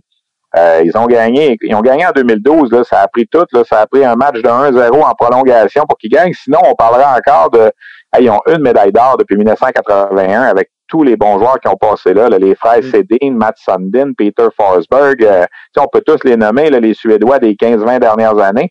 c'est jamais le même groupe, c'est jamais les mêmes entraîneurs, mais c'est toujours la même, j'aime pas ça ce mot-là, là, mais le même choke qu'on dirait là, durant les, les matchs importants. sais c'est pas d'hier. Je me rappelle en 94, là, le premier championnat mondial junior, je suis allé, là, ils avaient 6 et 0 avant la, dernière match, pas de finale dans ce temps-là, c'était cumulatif. Le Canada avait nul 5 victoires. Alors, ça prenait juste un match nul pour les Suédois pour gagner la médaille d'or, pas être capable d'aller chercher. Ils se sont fait battre. Kenny Hansen était là, puis tout ça, Niklas Sundström. Euh, c'est très, très difficile à expliquer ce qui se passe avec ce, ceci étant dit. Ils ont des bons joueurs. Individuellement parlant, ils ont de très, très bons joueurs. Ils développent beaucoup de joueurs de hockey depuis plusieurs années. Puis c'est, on va voir, c'est le mystère de la caramel qui va se poursuivre. C'est pas l'année 94 où Forsberg a établi un record pour le plus de. Non, ça c'est 93. 93, OK. 93, 31 points en 7 matchs. Pensez-y deux minutes, là. 31 points en 7 matchs. C'est sûr qu'il avait fait 10 contre le Japon dans un match, là, mais euh, enlève quand même le Japon, là. C'est 21 points dans 6 autres matchs, là, quand même, là, à ce niveau-là, là. C'est, il jouait avec, euh, justement, Sandstrom. Sandstrom était revenu l'année d'après, là, mais, euh, non, non, ça sera jamais battu, ce record-là, de 31 points en 7 matchs. Il y, a, il y, a, des joueurs qui jouent 3 ans au Mondial Junior qui font même pas ça. C'est fou. Là. Je pense que ces points totaux des World Juniors 42. C'est ça, 42, c'est ça. 42 en deux ans. Ouais, il avait fait 11 points l'année d'avant à 18 ans, à 92, puis 31 en 93. Tu sais, le, meilleur Canadien de l'histoire, c'est Eric Lindros, qui n'a fait 31, mais en trois ans, en trois participations. Tu sais, c'est que... Carl, il y a aussi ton euh, le gars que tu aurais aimé voir le Canadien oui. Chez, Theodore Niederbach? Moi, j'aurais beaucoup aimé euh, en deuxième ronde. Moi, je l'aurais pris euh, bien avant Luke Tuck, personnellement. L'avenir nous le dira. Mais euh, j'ai l'impression que ça va être lui qui va être euh, choisi pour piloter euh, Raymond et Holtz. Euh, je sais pas comment ils vont disposer ça. Peut-être que Raymond va jouer au centre une partie du tournoi, mais j'ai l'impression que ça va être un des éléments offensifs au niveau de la Suède. Lucas Raymond, là, pour ceux qui ne savent pas, le quatrième choix au total là, par Détroit cette année, qui est récidivé avec évidemment leur préféré, les Suédois. Ouais. par rapport à notre bon vieux Mathias Norlinder, était-tu trop vieux? Euh, ouais, trop, vieux. vieux cette année, ouais. Il était septième défenseur l'an passé à 19 ans, puis cette année, trop vieux. Il y a un autre joueur aussi qui a manqué par quelques jours, c'est Nils Hoglander. Je crois que c'est 12 hmm. jours qu'il séparait d'une participation au tournoi. Lui, ça aurait été un élément euh, important pour le club. Il était en train de, de, de mettre des, des, highlights là, à profusion dans la Ligue euh, suédoise avec des buts entre les jambes, tout ça. Donc, évidemment. un Michigan par jour pour euh, ah un Michigan par jour, puis il a été pris en deuxième monde par Vancouver. Ça va rejoindre je pense que les Peterson et, autres Suédois là, incessamment à Vancouver, ils vont être ils vont être assez dangereux Vancouver avec euh, leur groupe de jeunes. Emile Andrew aussi, je pense que tu aimais un peu, non, Charles, qui est là aussi, qui euh, oui, je l'aimais bien. Un choix tardif pour moi de, deuxième ronde. C'était à peu près là que je l'avais classé. Euh, j'ai hâte de voir Elge Grants aussi. Moi, je préférais Elge Grants. Moi, j'ai été très surpris de ne pas le voir partir en première ronde. C'est un gros bonhomme de 6 pieds 4 pouces, pas loin de 200 livres, très mobile présentement, euh, il joue en Ligue élite suédoise et ça, ça, se passe très, très bien. Fait que je pense que c'est le, genre de joueur qui peut euh, monter tranquillement dans le top 4 euh, de l'équipe. Ah ben écoute, la, Suède qui évidemment a toujours été à surveiller, leur, évidemment avec Raymond et compagnie.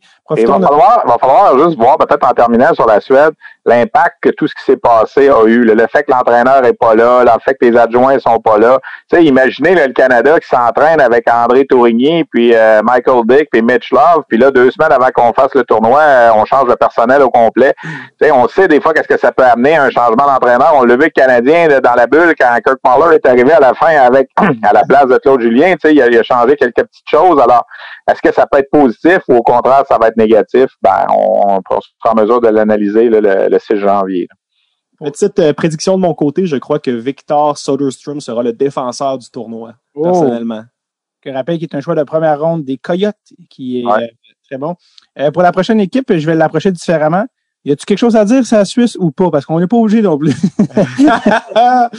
Il y a un seul joueur que moi, j'ai du junior majeur, là, Stéphane, qui sont là, Noah Patnaud, par exemple. Ouais, Noah Patnaud, qui honnêtement a volé le poste de numéro un là, à Saint-Jean cette année, euh, même si euh, on, a, on est allé chercher un gardien de 20 ans à Rimouski en début de saison parce qu'on n'était pas convaincu. Puis finalement, Noah Patnaud joue bien là, depuis le début de l'année, mais non, je trouve qu'il n'y a pas grand-chose à dire sur, euh, sur la Suisse. Là.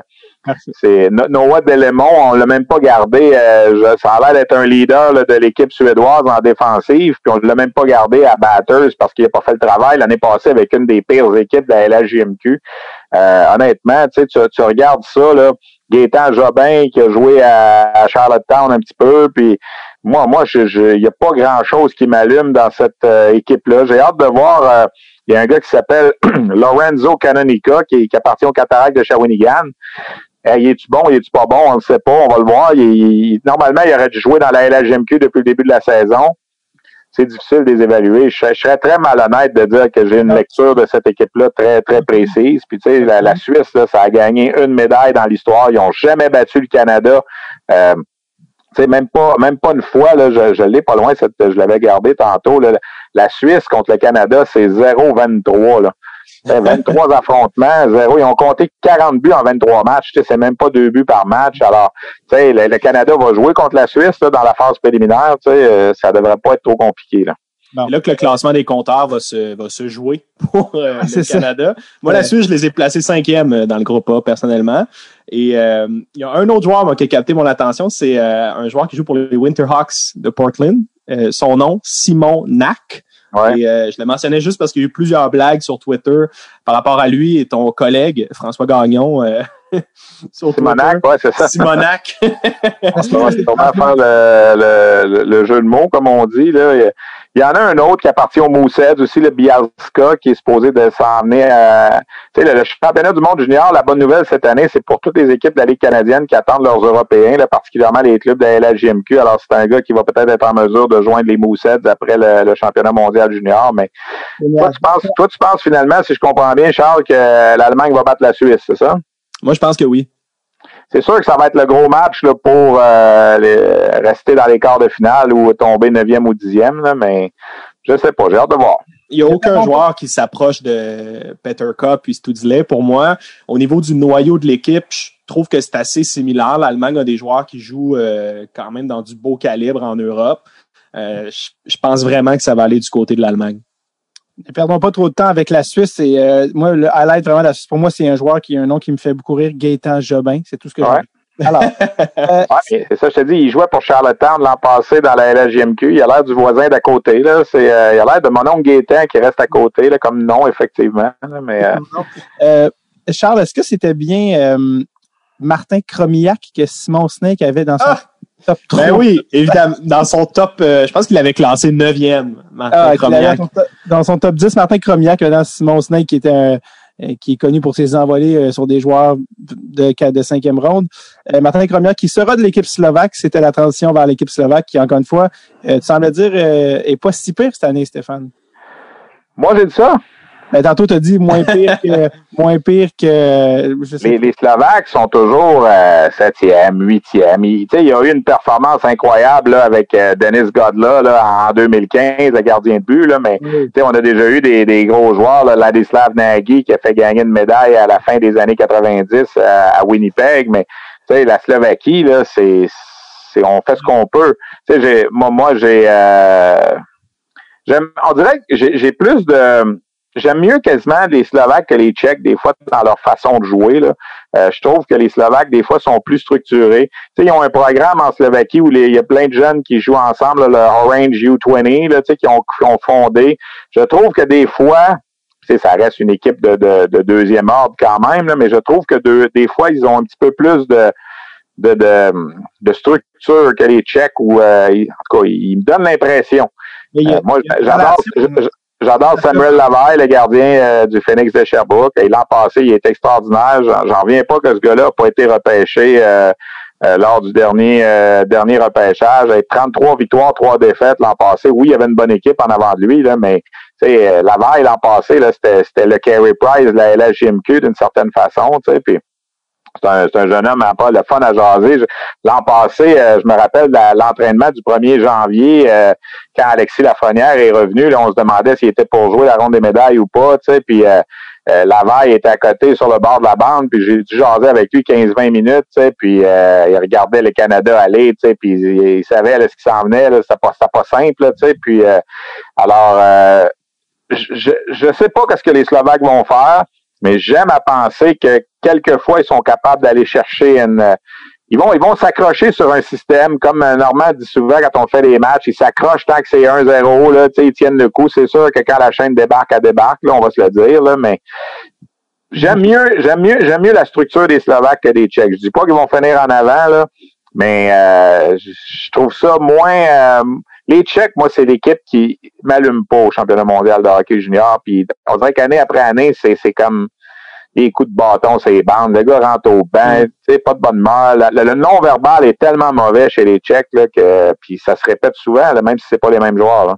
Beaucoup de joueurs de la Q, quand même, il y a une certaine relation entre le junior majeur et, le, et les Tchèques avec Matej Kachlik qui joue à Chicoutimi. Euh, ben, C'est-à-dire qu'il joue à Chicoutimi. Il n'a pas joué à Chicoutimi encore. On, espère qu'il va jouer à Chicoutimi après le, mondial junior. Là, mais... Alexej euh, Mikluka, qui est, euh, appartient à Rouen. Même chose, ouais, c'est ça. Il est pas, on, va voir s'il va s'en venir après. Euh, t'en as plusieurs, là, je veux dire. Il y a Oliver Turan qui a joué à Batters l'an passé. Euh, c'est des fois les Slovaques sont peut-être ceux qui sont le plus sont plus ouverts à venir euh, ici. Là. Ils ont un jeune de 16, ils ont deux jeunes de Ouais. 16 ans sur leur alignement. Là. Je sais pas s'ils vont rester parce que quand vous regardez cette équipe-là en ce moment, c'est une équipe qui a 30 joueurs sur sa liste en ce moment et on sait qu'il y en a seulement que 25 qui vont pouvoir jouer. Alors ça, c'en est une équipe qui ont amené plus de joueurs, moins de personnel là, pour accompagner l'équipe parce qu'il faut respecter le 40 que je disais au début. Alors, de, de deux choses l'une, où ils ont des blessés, où ils ont, euh, ils ont une crainte d'avoir des, des choix à faire, mais tu sais, le 25 décembre, quand ils vont remettre leur liste, les 30 seront pas dessus. Ils vont peut-être en remettre juste 22, 23 au départ, en sachant qu'ils peuvent monter à 25 au fil des matchs. C'est une stratégie que les Tchèques et les Slovaques font souvent. Ils nomment pas leur équipe au départ au complet, ils attendent au fil des matchs de voir comment ça va se passer pour voir si on ajoute un attaquant, on ajoute un défenseur, on regarde un peu les, comment les trios travaillent. Alors, il y a 30 joueurs, en principe, là, qui ont fait le voyage dans la bulle là, de, de la Slovaquie. On- dernière est, avant qu'on arrive aux euh, équipes où on va avoir du plaisir, euh, l'Autriche. Est-ce que Marco Rossi est la seule chose à mentionner, Charles, pour l'équipe autrichienne? Non, il y a deux joueurs euh, qui, qui vaut la peine d'être mentionnés. Il y a Timo Nicol qui va jouer pour euh, l'Autriche dans le tournoi. Ben, il jouera pas, il a testé positif. Il sera pas Ah, là. pour vrai? Ah, mon Il n'y a absolument là. rien alors. Il n'y a rien Ah, alors. Timon, Timon Nickel, il a, il a eu un test positif avant de partir. Euh, on a su ça la même journée que Xavier Simoneau. Ça avait fait une histoire à Drummondville. Les deux joueurs des voltigeurs qui, euh, qui étaient supposés d'être au tournoi, ben, qui avaient une chance. En tout cas, c'est sûr que Nickel y aurait joué. Là, il n'y a pas de doute. Nickel faisait partie de l'équipe autrichienne l'an passé qui a gagné le groupe B pour monter dans le groupe mondial cette année. Et si on se souvient bien, Marco Rossi n'était même pas allé à ce tournoi-là l'an passé. Il avait préféré demeurer avec les 67 d'Ottawa, avec André Tourigny. Euh, non, alors Nicole ne sera pas là. Je ne sais pas c'est qui l'autre que tu allais mentionner. C'est euh, Senna Peters qui joue à Halifax. Lui, il a joué pour les Moussets l'an passé, effectivement. Mais il y aura pas. Il va avoir, il va avoir Rossi, là, puis ça va être tout, là, je veux dire. Puis ils sont dans le groupe en plus avec la Suède, les États-Unis, la Russie. Hum, sais, je, je, je sais pas ce que ça va donner, là, mais je pense qu'il va y avoir de longues soirées pour les gardiens autrichiens. C'est évident, mais moi, je pense que les Autrichiens vont causer la surprise contre les Tchèques. Moi, je pense que Marco Rossi va pouvoir s'établir peut-être sur euh, l'avantage numérique et euh, peut-être sortir avec la victoire. Au moins, au moins toi, un match. Passes, toi, tu passes d'une année où les Tchèques vont peut-être gagner une médaille à l'année d'après, ils vont se faire battre par l'Autriche, c'est ça? là? Exactement. C'est-tu l'année dernière que je misais sur les Tchèques ou l'autre d'avant? il y a deux ans, je pense. Euh, il y a deux ans, euh, quand Ouais. l'équipe avait Zadina et euh, Ouais. Nechas sur Ouais. euh, le line-up. Mais cette année, euh, aucun espoir pour les Tchèques, personnellement. Mais là, perdre contre l'Autriche, là, ça, ça, ça serait, ça serait pas chic, là, si jamais. Mm-hmm. Mais comme je disais tantôt aussi, moi, si j'étais l'Autriche, je prendrais le plus de jeunes possible. Mhm.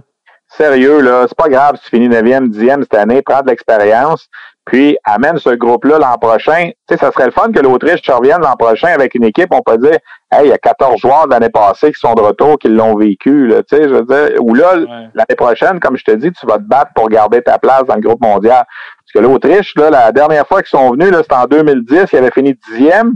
L'année d'avant, c'était en 2003, ils ont fait quatre, ils ont fini neuvième. C'est seulement leur quatrième participation dans l'histoire, l'Autriche, au Ouais. championnat du monde dans le groupe A. Alors, tu sais, ils sont sûrs cette année de pas descendre. T'as rien à gagner là, à mettre juste des 19 ans. Moi, je pense que mets des 18, mets des 17 ans, même, même tes gars de 16 ans, si t'en as, puis euh, essaie de, de monter avec eux autres, quitte à quitte à finir dixième, là, c'est pas grave, grave cette année. Là. On Ouais, salue par le, contre, le pour. Ouais. fantôme de Thomas Vanek qui. Ouais. Mais, euh, dire, par contre, pour l'Autriche, ça arrive jamais des joueurs comme Marco Rossi pour euh, cette nation-là. L'année prochaine, Marco Rossi fera pas partie du tournoi, c'est évident. Fait que peut-être que pour eux, c'est l'occasion d'aller chercher une victoire dans le tournoi, l'occasion de peut-être inspirer leurs jeunes hockeyeurs. Je ne sais pas comment ils le voient, mais quand tu as Marco Rossi dans ton alignement, c'est Mar- c'est- c'est Marco rare. Rossi- Marco Rossi, Dans l'histoire, dans l'histoire, l'Autriche au mondial junior, 17 matchs, 16 défaites et un match nul, 27 buts marqués seulement en 17 matchs, 138 accordés. c'est cette année la première victoire de l'Autriche. Alors, que on doit changer. Mais Charles Marco Rossi, pour ceux qui avaient suivi le, le spécial repêchage, que tu avais, qui était vraiment dans des, dans- on pourrait dire dans des petits bébés chats. Je- Tu l'avais combien de sur ta liste? Je l'avais quatrième. quatrième et que euh, écoute, je pense que t'en as t'en es mordu les lèvres jusqu'au sang parce que le Canadien qui aurait repêché neuvième n'eût été de d'une victoire contre Pittsburgh et qui, était disponible au neuvième rang? Marco, Marco Rossi. Rossi. on ne saura jamais si c'est ce que le Canadien avait fait, probablement. Moi, j'avais été surpris de voir Jack Quinn même sortir devant Rossi. Mm-hmm. Les deux jouaient avec les 67 d'Ottawa. Puis tu sais, quand j'ai parlé de ça, André Tourigny, peut-être important d'en parler à ce moment-ci, il m'a dit, tu as raison, mais il dit, Rossi, il, est déjà rendu là où c'est pas mal il va être. Il dit, oui, il va s'améliorer. Mais il dit, l'autre, il fait ça comme ça, puis il monte tout le temps. Sais, Jack Quinn, là, il avait aucune expérience de Hockey Canada, puis là, il fait, fait partie de l'équipe des moins de 20 ans cette année. C'est sûr que ce gars-là n'a pas fini de progresser en ce moment, puis c'est probablement ce que les Sables de Buffalo ont vu en lui, mais moi, j'étais convaincu que Rossi était, était sorti. Tu sais, c'était deux joueurs faciles à comparer. Ils jouaient les deux dans la même équipe. C'est toujours plus simple dans ce temps-là. C'est comme dans le temps, euh, Simon Gagné et Eric Chouinard, ils jouaient les deux avec les remparts. Là, tu regardes, c'est moi, j'étais certain, certain que Rossi sortait avant aussi. Quand j'ai vu Quinn sortir Buffalo, j'ai fait, hé, on va, on, va les attacher ceux-là ensemble au fil de leur carrière, de voir si euh, les Sabres ont pris la bonne décision ou non. Dieu sait que la prise de décision est un problème à Buffalo dans les dernières années. Ouais. Euh, on commence, on enchaîne avec une équipe, une puissance mondiale. Là, on rentre dans le top 3, euh, notre dernier top 3 final. La Russie, mesdames et messieurs, qui, ah, là, on parle de, calibre, euh, même que, on va enfin pouvoir parler de Yegor Chinakov, que personne ne connaissait il y a quelques mois, mais que les Blue Jackets ont, ont décidé d'en faire leur David Perron, leur choix de première ronde à 19 ans quand même assez rare. Ça arrive. Euh, je pense que c'était pas arrivé depuis Perron. C'est quand même assez. Euh, non, c'est arrivé avec euh, Los Angeles. Pardon? J'ai dit euh, Henrik Borgstrom. Ouais, mais Los Angeles, la Floride. Tanner, Tanner, Pearson aussi avec Los Angeles, qui a été un, 19 ans en fin de première ronde après avoir joué avec l'équipe Canada Junior, là, il y a quoi, 8, 7, 8 ans à peu près, là. Puis ah, écoute, les, les Russes, c'est une grosse, grosse défensive, c'est une grosse machine cette année. Là, puis avec Askarov devant le filet, là, c'est sûr que c'est probablement des prétendants très, très sérieux. Là. Ça va être la Russie ou le Canada, selon moi. Les États-Unis, oui, là, mais je pense que ça va être la Russie ou le Canada à la fin. Sébastien Tremblay, euh, Charles qui nous demande comment euh, va performer Askarov cette année. on en parlait déjà l'année passée, puis Bon, il avait un peu euh, perdu le filet, mais on, rappelle qu'il avait 17 ans. C'était déjà un miracle qui était là, euh, qu'il soit là en fait. Mais euh, cette année, je pense qu'Askarov, ça va être son filet. Je pense qu'il n'y a pas de doute là-dessus. Je pense qu'Askarov va être magistral pendant le temps des fêtes. on, l'a vu au, euh, au Linka Gretzky, Askarov, capable de gagner un match à lui seul. Il avait battu le Canada en finale euh, l'année de Cole Perfetti puis Hendrix Lapierre. Là, je veux dire, c'est un, gardien hors norme un petit peu. Euh, l'an passé, je pense qu'il faut pas se fier nécessairement à la performance qu'il a eue. Puis c'est pas lui qui était là en finale l'an passé devant le filet. Puis, mais comme tu as dit, il avait seulement 17 ans, mais de penser que ce gars-là va même être encore là probablement l'an prochain, parce qu'on s'entend qu'un gardien russe de 19 ans dans la Ligue nationale, ça serait étonnant. Là. Euh, c'est Spencer Knight à 19 ans aussi, il ne faut pas le négliger lui non plus avec les Américains, mais Askarov, 18 ans. C'est ce que le Canada n'a pas cette année. Là. Le Canada va avoir 20 choix de première ronde, ils n'ont pas ce genre de gardien-là. Alors, faut, faut que le Canada trouve le moyen de, de percer ces, ces murailles-là quand ils vont jouer euh, Russie, États-Unis, mettons en demi-finale ou en finale. Mais euh, le Canada peut perdre un match avec ses gardiens de but, en fait, tandis que la Russie peut en gagner un. C'est, là l'avantage ouais, Mais, mais, tu sais, il y a tellement de talent en avant par la ligne bleue pour le Canada, on va y revenir, là, mais moi, je pense que c'est, va être, ça va être difficile sais, normalement, le Canada est capable d'imaginer passer ce tournoi-là sans perdre, même si les gardiens, après ma barre, n'ont pas la même catégorie, ils sont pas dans la même catégorie qu'Askarov et Knight. Mais pour venir aux Russes, tu sais, je veux dire, écoute, tu, regardes la, défensive, il y, a des 6 et 3, 6 et 4, 6 et 2, c'est des gros bonhommes. On va voir Daniel Chaika, qui est un des, meilleurs espoirs là, euh, pour le repêchage. Il joue à Guelph en Ontario. Il ne faut pas oublier le pot de Colzine en avant. C'est rare que, en passant, c'est pas Valérie, euh, c'est pas Valérie Braguin cette année, l'entraîneur-chef. C'est important de le mentionner. On va peut-être sortir de la noirceur. Non, c'est Igor Larionov qui va diriger l'équipe cette année. Puis on va peut-être sortir de la noirceur un peu avec euh, avec Larionov, mais tu sais que tu peux compter sur un joueur au championnat du monde qui est un choix de première ronde, ça fait trois ans qu'il est là. Euh, c'est quand même pas rien. Le Vassili Podkolzin, ça va être le. Tu sais, l'an passé, il était moyen. À 17 ans, il était extraordinaire. Il jouait en désavantage numérique. C'est tellement rare que Bragin prenait des 17 ans pour jouer dans l'équipe russe. Là, on l'avait pris, il avait un gros rôle. L'an passé, il a peut-être eu une relâche un peu. Moi, je m'attends que ce gars-là, en principe, doit être dominant dans le tournoi cette année ce qu'on a vu de, de Vassili Ponomarev, le petit échantillonnage à Shawinigan avant qu'il parte, il semblait parti pour une très, très bonne saison. Est-ce qu'il va jouer euh, sur le premier trio avec, euh, avec Podkolzin? On verra. Chinaoff, je connais pas. Ils l'ont trouvé caché en arrière d'un sapin de Noël en Russie, on dirait, là, je sais pas trop. Là, euh, euh, Ah, de ce que j'ai vu, c'est, tout un joueur. Euh, présentement, il se démarque au, en KHL, fait que je pense que le tournoi pour lui, ça va être une belle occasion de, de se faire connaître. Pas Colzin qui joue pour le, le CSK. Il vit un peu la même situation que Romanov cette année. C'est le, genre d'année où il bénéficie de, pas beaucoup de temps de glace, mais j'ai, pu voir des, clips de, de Colzin puis son coup de patin euh, semble avoir pris une coche. C'était un peu son défaut, son coup de patin était un peu chaotique, tandis que cette année, sa, foulée semble un peu plus droite.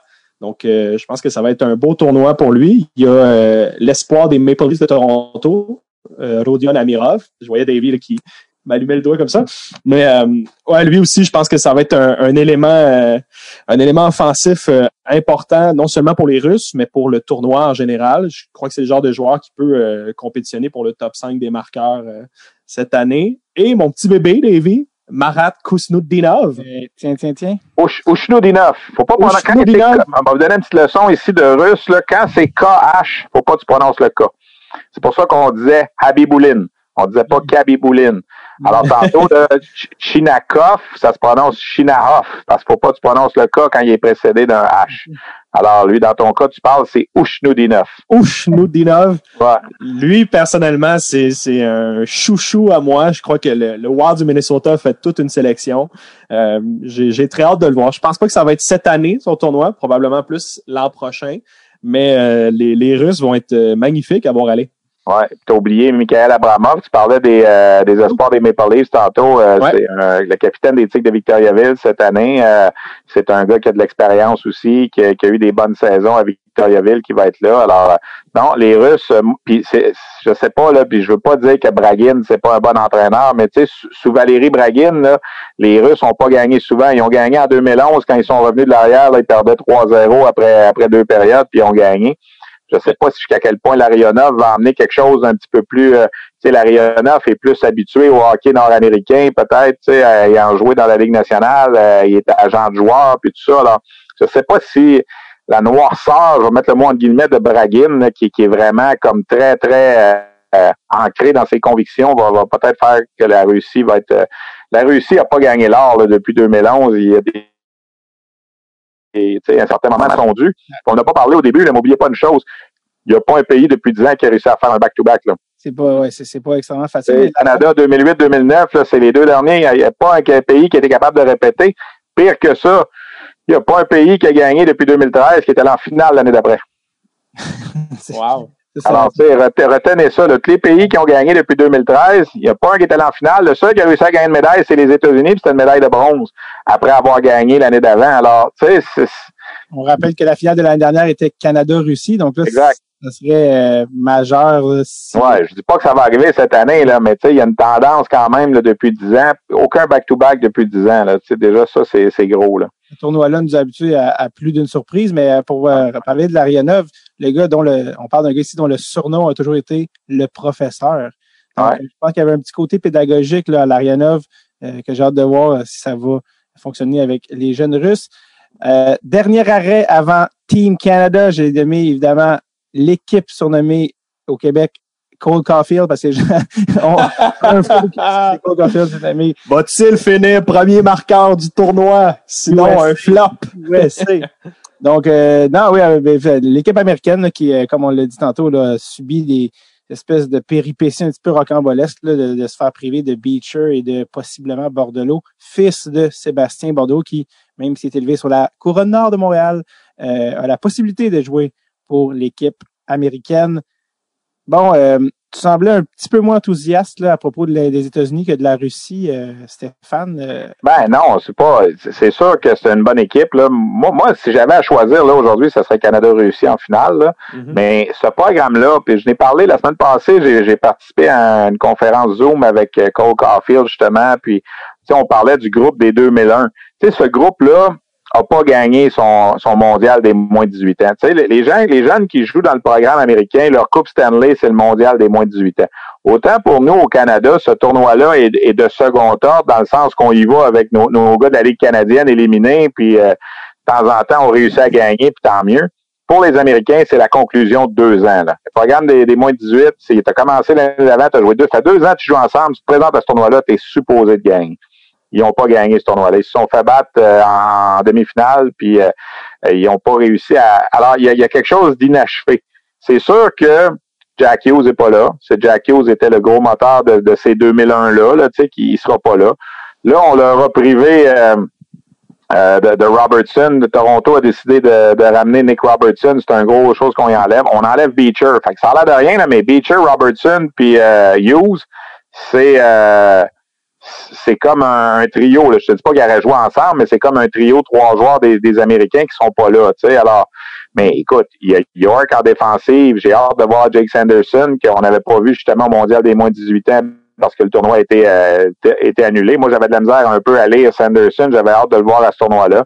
Beaniers, qu'on a parlé, qui va être un, un espoir à surveiller là, pour, euh, pour 2021. Euh, Kaliev, c'est un gros bonhomme. Zegris et Turcotte, ça devrait être fatigant là, normalement. Tu sais, Zegris a déjà été très bon l'an passé. Turcotte, euh, avec Caulfield, je pense que ça va être un, un, match aussi. Alors, puis ils ont Spencer Knight. Spencer Knight qui a 19 ans, c'est sa dernière année. Lui aussi, c'est le gardien du groupe des 2001 là, qui a pas gagné. Alors, tu sais, cette formation-là, euh, non, non, non, ça sera pas facile. J'ai hâte de voir le match on, commence avec ça le 25 décembre. États-Unis Russie en partant là, le, le, premier soir à 21h30. C'est sûr que ça va être un gros match. Et, euh, beaucoup de choix de première, beaucoup de choix de première ronde dans les gars que tu as nommés. Euh, beaucoup de gens, on, ça c'est drôle, mais on fait le saut quand les États-Unis ont sorti leur alignement avec les attaquants. Le, le, le 13e attaquant, c'était Zegris, puis tout le monde a fait, c'est bien bizarre qu'il est Non, non, c'est en ordre alphabétique. oui, exactement. le gars, il était quand même. a mordu. Me semble que c'était le meilleur joueur de l'équipe, parce que je suis pas sûr de. Bon. euh, oui, Travis Zegris qui euh, fait regretter à beaucoup d'équipes euh, de l'avoir laissé glisser à l'année de son repêchage, euh, même s'il était quoi top à ben, En tout cas, dans le tournoi, dans le tournoi l'année passée, il était excellent. Zegris a été un des, des, des meilleurs joueurs. Là. Je pense qu'il avait même fini quoi deux euh, fini euh, dans dixième compteur, tu sais, neuf passes. Il avait pas marqué, mais il avait joué seulement cinq matchs parce que les États-Unis se sont fait éliminer en quart de finale. Il a récolté neuf passes en cinq matchs. Tu sais, ça avait été un des, des meilleurs des Américains. Tu sais, il n'y a, pas de doute là-dessus l'an passé. Alors, je pense que lui, avec Caulfield, tu sais, Caulfield l'année passée, les gens ont beaucoup critiqué. Tu sais, on, on l'utilisait même pas sur la première unité d'avantage numérique. Tu sais, ce qui est ce qui est son pain et son beurre, on va se le dire. Puis, tu sais, vous avez, vous avez tous été témoins, fort probablement, des deux matchs qu'on a présentés sur les ondes d'RDS, Arizona State contre Wisconsin. C'est les deux pires matchs que Wisconsin a joué cette année. C'est les deux pires matchs que Caulfield a joué cette année. Mais ça a donné que c'est ces deux-là qu'on avait sur nos ondes à RDS. Et là, ça ça n'a pas pris grand-chose pour mettre le feu sur les médias sociaux, encore une fois, tu sais, ou Canadien. Canadien émotif, Stéphane. C'est bizarre. non, mais c'est parce que moi, moi j'ai de la difficulté, tu sais, puis on en parle des fois, euh, tu sais, puis tantôt, euh, même avant qu'on commence, tu sais, je disais, tu sais, des fois, des joueurs, il y a, y, a, y a, trop de gens qui regardent un gars 40 secondes sur YouTube puis ils pensent qu'ils le mm. connaissent. Tu sais, je veux dire, là, je veux pas dénigrer qui que ce soit parce que vous avez pas rien que ça à faire dans la vie, mais c'est pas en regardant 40 secondes ou une minute d'image d'un joueur qui généralement sont des bonnes images que tu connais ce joueur-là. Là. Tu sais, s'ils te font un montage de 40 secondes des plus beaux buts de, de Chinaoff en Russie, oui, ça te donne une idée de ses qualités, mais tu n'es pas capable de voir dans cette vidéo-là est-ce qu'il est bon pour se replier défensivement, est-ce qu'il euh, il suit son homme, est-ce qu'il est intense, tu, tu, le vois pas, ça. Et elle, ah, je l'ai vu jouer, il est bon. J'aurais dû le prendre, tu sais. Mais c'est la même affaire quand tu vois un gars mal jouer, là. Tu vois un gars mal jouer pendant deux matchs où il finit moins cinq en deux matchs il y a des points dans tous les autres matchs de la saison, mais les deux qu'on présente à RDS, ça donne qu'il joue mal. Il joue à neuf attaquants à Wisconsin ces deux, ces, ces deux matchs-là parce qu'il y avait eu des cas de COVID dans l'équipe. Tu peux pas te fier à cet échantillonnage-là non plus. Tu sais, je veux dire, c'est comme. Euh, je, ça a été devenu un running gag dans le podcast, puis euh, parce qu'on le rappelle de manière agressive, mais Charles et moi sommes allés au Wisconsin voir jouer les gars à deux games, puis même en les voyant jouer. D'ailleurs, le chandail en ce moment. Ah oui, il y a le chandail. Ah, moi, en les voyant jouer en personne deux matchs, euh, je sais rien. Puis là, parce que j'en parle parce qu'il y a Turcotte qui est là, il y a euh, Caulfield, on va, on va venir à Holloway plus tard, mais j'ai bien hâte de voir Alex Turcotte, moi, personnellement, là, qui. Mm -hmm. Turcotte, qui a décidé de laisser Wisconsin cette année, qui a signé un contrat professionnel au mois d'avril. Alors, tu sais, normalement, il va jouer dans la Ligue américaine cette année ou avec les Kings si jamais il se une place dans l'équipe. Contrairement à Caulfield, lui, il a signé au mois d'avril, mais on jouait ensemble quand même l'année passée une partie de la saison. On a parlé à Dylan Holloway euh, quand on a fait les, les conférences de, de l'équipe canadienne, puis il a parlé de Caulfield aussi, comment il a vu la différence entre l'année passée et cette année. Tu sais, c'est un gars qui, au mondial des moins de 18 ans, a marqué 14 buts en ce match. Là il va retrouver là, sensiblement les mêmes joueurs. C'est sûr que tout le monde, lui compris, ont vieilli de deux ans. Lui aussi, il est rendu à les moins de 20 ans. Mais tu sais, il était capable de les dominer il y a deux ans. Est-ce qu'il est capable de dominer encore? Je ne dis pas qu'il va compter 14 buts dans le tournoi, là, loin de là, là mais c'est sûr qu'il faut qu'il fasse mieux que l'an passé, puis je pense qu'il va faire mieux que l'an passé. Avez-vous lu l'article dans la presse où on parlait de, de, de, de, de et de Suzuki, la comparaison du mondial junior, tu sais. Puis c'était tellement vrai, c'est, Mathias, je pense qu'il écrit ça, Mathias Brunet de la presse. Il dit, si on avait eu à prendre une décision après le mondial junior il y a deux ans de laisser aller un espoir pour aller chercher un vétéran, tout le monde aurait dit, hey, on échange Suzuki, il n'a pas été bon au mondial junior, puis on garde Payling. Aujourd'hui, si on avait à prendre cette décision-là, qui on échangerait dans les deux? sais Alors, il faut relativiser. Sais, Caulfield, un but, une passe l'an passé. Ça avait été un but gagnant en prolongation, d'ailleurs, pour, euh, pour les Américains l'an passé, contre le, fameux match contre les Tchèques, d'ailleurs. Euh, moi, je pense que là, cette année, on va avoir une meilleure perception, une meilleure idée. Il va être, je sais pas si vous savez, le Cole Caulfield, c'est le joueur le plus vieux du tournoi il va avoir 20 ans le 2 janvier. Alors, euh, en passant, il a le droit de finir le tournoi pareil, même s'il va avoir 20 ans le 2 janvier. Là. Mais non, mais vous voyez, on a déjà fait cette blague-là. Je pense que c'est Anthony Cirelli, il y a quelques années, on avait fait la blague. Je pense que sa fête, lui aussi, c'est le 2 ou 3 janvier. Puis on avait dit, tu n'as plus le droit de finir le tournoi. Puis ça a l'air qu'il avait pogné là, pendant... Euh, il avait pogné pendant 5-10 minutes avec les, euh, les, les coéquipiers là, du, du Canada à cette époque-là. Là. Je suis pas sûr que c'est Cirelli. Il faudrait regarder sa date de fête, là, mais en tout cas, si sa date de fête est au début janvier, c'est lui. Euh, on lui avait dit qu'il n'était plus le droit de jouer. Mais Caulfield, c'est ça, ça va être le plus vieux joueur du tournoi là, de, quelques jours, vous allez dire, mais quand même, ça donne une idée. Quand tu, quand tu compares un gars qui est né en fin décembre puis que il est un des plus jeunes, ben ça, ça peut faire une différence. Hein. Plus vieux, mais le plus petit, j'imagine ça se, ça compare à la balance. Je parle à quoi tu t'attends de Caulfield, là, euh, parce que c'est quand même un gars que l'année, euh, je sais pas, Stéphane ne le sait sûrement pas, mais l'année du repêchage du Canadien, toi, tu l'avais cinquième sur ta liste. Mm-hmm. et ça finit qu'il a glissé 15. Oui, exact. Euh, ce qui est quand même de 5 à 15, d'habitude, c'est pas d'habitude le même genre, même genre de gars là, que tu as dans ces ranges-là. Mais euh, qu'est-ce que tu regardes de Caulfield cette année? Là? Ben, tu sais, pour moi, l'année de, de 19 ans, c'est l'année la plus révélatrice en termes de développement parce que souvent, après le repêchage, les gars ont pas nécessairement beaucoup de temps pour s'entraîner. Ça a été une année éreintante. Dans le cas d'un Caulfield, de jouer plusieurs matchs, les gars voyagent. Donc, l'année de 19 ans, c'est la première année où euh, ils ont pu avoir un été un peu plus tranquille, ils ont pu s'entraîner, ils ont pu travailler sur certaines lacunes, ils ont un an d'expérience avec du back and forth de la Ligue nationale. Fait pour moi, c'est, vraiment révélateur. Puis dans le cas de, de, Cole Caulfield, on regarde ses matchs. Moi, j'ai regardé tous les matchs, presque, sauf ceux de, de, de RDS, du moins en partie. Puis euh, fait que pour toi, il est bon. Si tu as vu tous les matchs à part les deux d'RDS, pour toi, il y a une bonne saison. Hein. Pour moi, il y a une très bonne saison. C'est, vraiment encourageant. Je trouve, je trouve ça vraiment agréable de voir un espoir qui a une aussi belle dans le cas de Cole Caulfield, son habileté première, c'est de marquer des buts, mais de plus en plus est en train de se diversifier. C'est euh, un bon passeur, c'est un excellent manière de rondelle. Son patin a pris deux coches. Euh, ses virages sont russes. Il, arrive à maintenir sa vitesse. C'est, vraiment positif. Le joueur qui va remporter le trophée Selkie, mais on a la chance à Montréal d'avoir un, excellent centre two-way.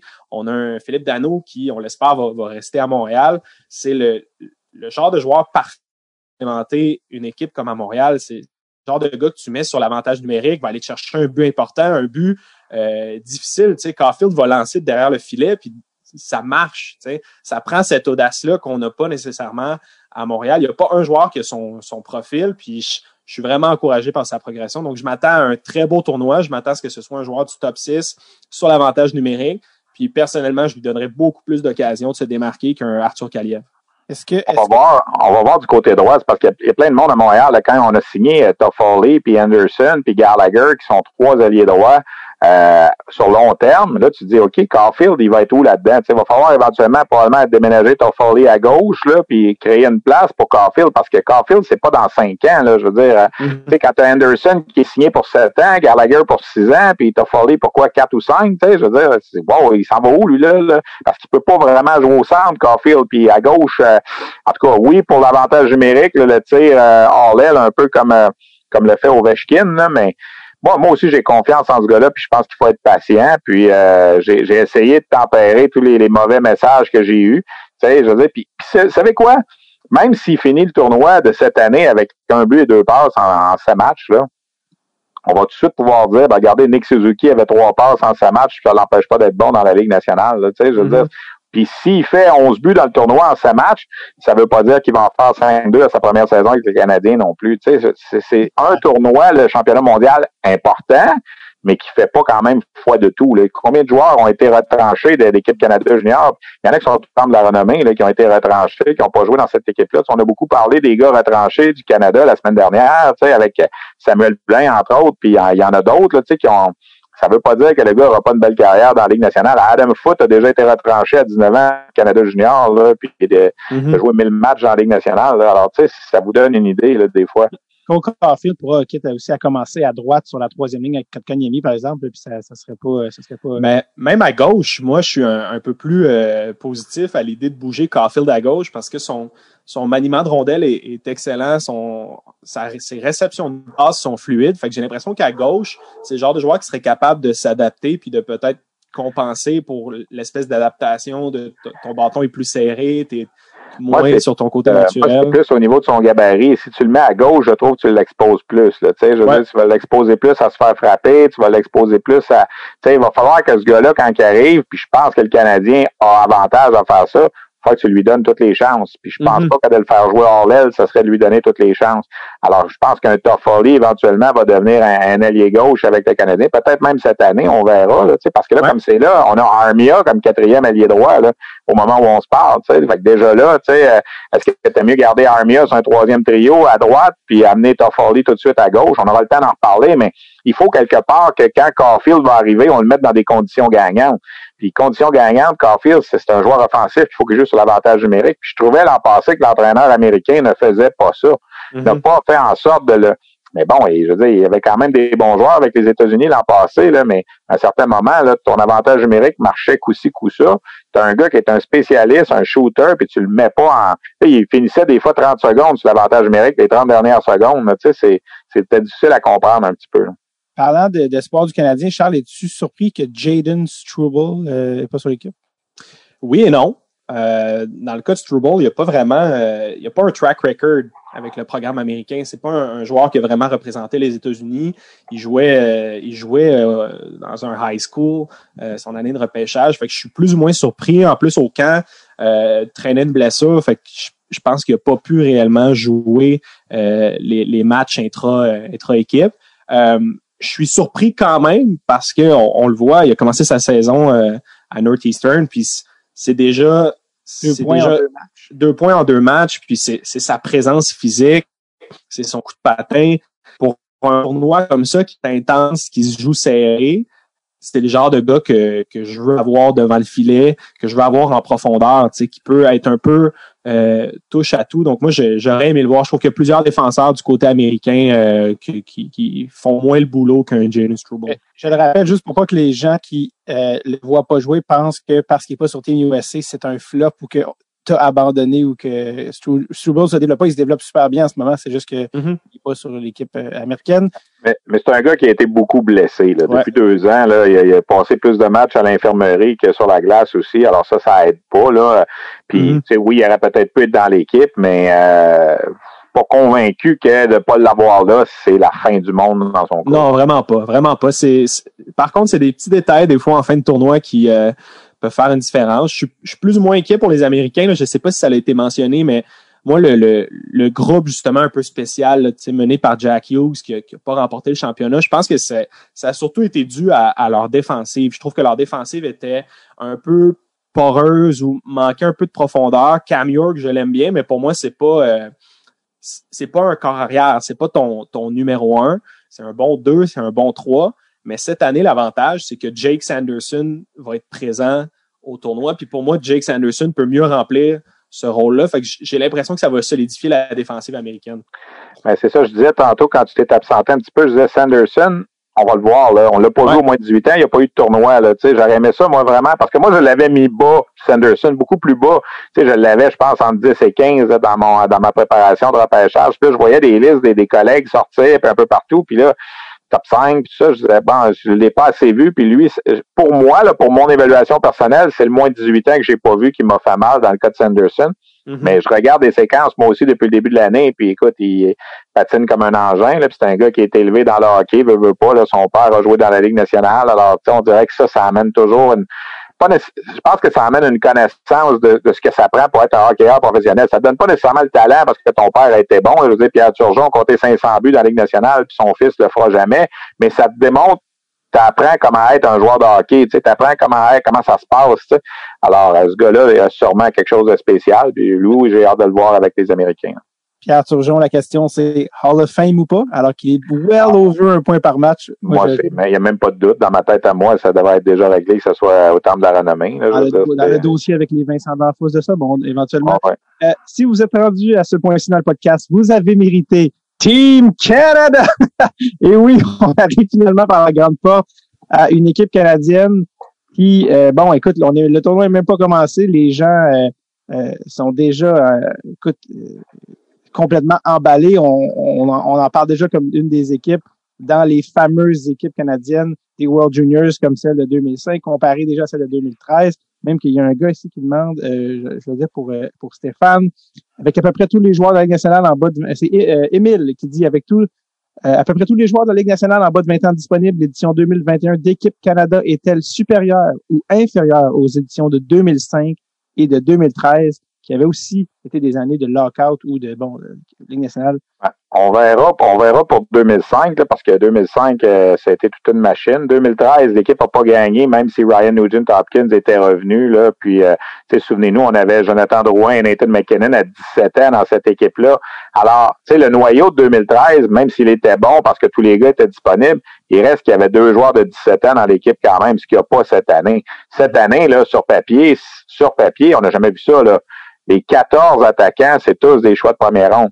Tu t'enlèves t'enlèves Jordan Spence puis euh, Caden Korzak. OK, mettons, tu dis Spence, Korzak sont au banc. Là. Quand ces deux-là vont être au banc, ben, tu as toujours des choix de première ronde à la Peu importe qui t'envoie là. C'est tous des choix de première ronde. Alors, tu sais, à un certain moment, les choix de première ronde, ça fait pas foi de tout. Il y a des choix de première ronde, pas de camarades et qui s'enfargent, mais tu peux pas t'enfarger sur 20 choix de première ronde dans une équipe. C'est, tu sais, le, gros, gros point d'interrogation pour le Canada, c'est, c'est dans le fidèle. ça mm. prend pas de maîtrise en hockey pour comprendre ça. Sauf que l'an dernier, on avait aussi un gardien pas repêché, puis un gardien repêché en quatrième ronde qui ont fait le travail. Là. Hofer et Daz. Daz, l'an passé, n'était pas repêché comme Gauthier l'est pas en ce moment. Puis Hofer, c'est un choix de quatrième ronde comme Dylan Garant l'est en ce moment. Puis peut-être que finalement, ça va être Devin Levi, le gardien numéro un de l'équipe, on ne le sait pas. Tu regardes ça froidement, tu dis cette équipe-là, en principe, ne peut pas rater son coup. Mais ça ne veut pas dire qu'ils vont gagner l'or à tout prix, parce que tu peux arriver à, tu peux avoir une fiche de 6 et 0, puis te présenter en finale contre la Russie, puis faire 47 lancés sur Askarov, puis perdre 2 à 1, là. Ça veut pas dire que l'équipe est pas bonne. Mais moi, je pense que cette équipe-là ici, là, je vais le dire comme ça, que les gens comprennent bien, puis c'est ça que je vais dire partout, là. Cette équipe-là, si tu fais une saison de 20 matchs, on va dire, avec les équipes les, les, puissances du tournoi, tu joues, on va dire, cinq fois les États-Unis, cinq fois les Russes, cinq fois les Suédois, cinq fois les Finlandais. Tu fais une saison de 20 matchs avec ces cinq équipes-là. Je suis convaincu que cette équipe-là, c'est la meilleure des cinq. Mais sur un match, le 5 janvier, tu sais, je veux dire, euh, le gardien du Canada donne un citron en partant, il met tout le monde mm. ses, ses, ses, talons. Les, mettons, les Russes qui jouent contre le Canada marquent un deuxième but parce qu'Ara ferme la porte, c'est terminé, là. Ça peut finir 47-22 les lancers pour le Canada, qui ont dominé tout le long du match, puis ils perdent 2 à 1. Est-ce que ça veut dire qu'ils sont, sont moins bons? Je pense pas. Cette équipe-là, sur papier, est la meilleure du tournoi. Il n'y a aucun doute dans mon esprit. Pour comparer, sais, aussi celle de 2005, tu sais, c'est pas à tous les j'allais dire à tous les années, mais à tous les 5, 10, 15 ans que tu as un Crosby non plus sur une équipe. Non, mais c'était pas tous des choix de première ronde en 2005. Les gens, ils se souviennent de Crosby, Bergeron, Perry, c'est bien le fun, là, mais Nigel Dawes, là, puis Anthony Stewart, puis, euh, tu sais, je veux dire, c'était pas tous des joueurs étoiles. Ils ont bien travaillé ensemble, Jeff Carter, puis tout ça, puis ils ont fait une équipe incroyable qui a gagné. Mais les gens ils disent de 2005, là, ils se souviennent pas combien est-ce qu'il y avait de gars du Québec dans l'équipe, ils se souviennent pas comment est-ce qu'il y avait de choix de première ronde dans l'équipe, c'est pas grave. Ils ont gagné, il y avait Bergeron, il y avait Crosby. C'est ça qui appartient de 2005, pas mal, tu sais. Cette année, là, 14 choix de première ronde, les 14 attaquants, là, 14. Tu sais, c'est incroyable. Là. Non, il n'a jamais eu autant de choix de première ronde là, sur l'équipe canadienne. Nigel Dawes qui a eu une superbe carrière dans la KHL, l'un des meilleurs Ouais. marqueurs. Puis, puis, je vais vous dire de quoi, là. Il y a 20 choix de première ronde dans l'équipe canadienne. Tu additionnes les choix de première ronde des États-Unis, de la Russie puis de la Suède. Combien est-ce qu'il y en a? On doit être à 40. 20. Hein? États-Unis, Russie, Suède ensemble ont le même nombre de choix de première ronde que le Canada. Ah oui, non, mais ça, je veux dire, au total, les deux Au ensemble. total, 40, mais 20, t'en as 20 du Canada, puis les trois autres gros pays qu'on parle depuis tantôt qui ont une chance de gagner, Russie, Suède, États-Unis, en ont 20 aussi. Ça fait pas foi de tout, mais c'est quand même une statistique assez révélatrice sur la profondeur. Écoute, tu vas peut-être avoir Cole Perfetti sur la quatrième ligne, là. Tu sais, ça, je veux dire, pensons-y. Je sais pas comment est-ce qu'il va les appeler, ces lignes, André, là. J'ai posé la question l'autre jour. Il va être je pense. Non, on avait établi là, McMichael, Dak puis Cousins comme le premier trio. Puis là, tu vois, il les a séparés dans les séances d'entraînement. J'ai hâte de voir pendant les matchs. Mais mettons que ça, c'est le premier trio. Là. McMichael, Cousins, deux vétérans de l'an passé, Dak, ton gars qui redescend de la Ligue nationale. Après ça, les autres, le Malais dans n'importe quel ordre, tu sais. Holloway avec euh, Newhook, Newhook. Pelletier, est-ce que c'est le troisième? Est-ce que c'est un deuxième au total qui revient? C'était bon l'an passé, qui est le meilleur cette année. Tu, regardes les autres tu sais, Peyton Krebs, tout le monde sait qu'il n'avait pas été blessé au talon, Mhm. probablement qu'il aurait été repêché beaucoup plus rapidement.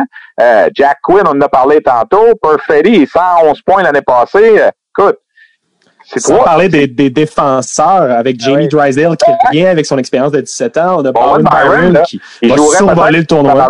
Il jouerait peut-être avec l'Avalanche en ce moment, Byron. Le Byfield jouerait peut-être avec les Kings. Perfetti jouerait peut-être avec les Jets. Tu sais, on ne sait pas là, qui serait pas là. Tu sais, on, oui, Lafrenière est pas là, ça fait mal. Mais je vous si Lafrenière était là en plus. Là, enlever Ryan Suzuki, ajouter Alexis Lafrenière là-dedans, là, comme ça.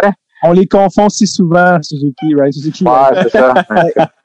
Euh, parlons des omissions, parce que je sais que justement, l'équipe est tellement loadée. Je veux dire, tous les joueurs exclus euh, de l'équipe euh, Fred euh, serait le meilleur joueur de l'équipe autrichienne. là. tu comprends? Là, ça, ça- Ben oui, ben oui. Le ça. deuxième meilleur joueur. Le deuxième, L'équipe suisse, l'équipe suisse. Euh, euh, bon, la frenière, évidemment, on va y revenir, mais je voulais que Charles, que tu me parles un peu euh, de quelques joueurs qui n'ont pas fait l'équipe. Euh, bon, là, je sais aussi que Stéphane, tu vas t'exprimer sur le sujet, mais bon, Samuel Poulain, les gens l'avaient dans, dans, dans la mire. Euh, toi, tu adores particulièrement Maverick Bourque. Tu as beaucoup suivi Mhm. son camp, puis tu l'as adoré aussi, Charles. Mais là, on sait qu'il a 18 ans. Et également Seth Jarvis. Donc, tu peux me parler de ces trois gars-là, s'il te plaît, euh, Charles, que tu as suivi un petit peu plus? Ben, je, commence avec mon préféré. Moi, Maverick Bourque euh, m'a impressionné dans le tournoi. Pour moi, euh, c'est un des joueurs qui a assurément laissé une forte impression pour Hockey Canada. La preuve, il a passé la première coupure. Il était encore présent à, la deuxième. Je pense que ce qui manquait dans le cas de Bourque, c'est peut-être une équipe un peu plus faible et peut-être un peu de muscle. Encore un peu frêle, Maverick, mais de, ce qu'on a vu, son coup de patin était à la, hauteur. Sa vision du jeu était parmi euh, parmi les meilleurs, selon moi. Son, taux de réaction était, en fait, sa vitesse de réaction était très, très rapide.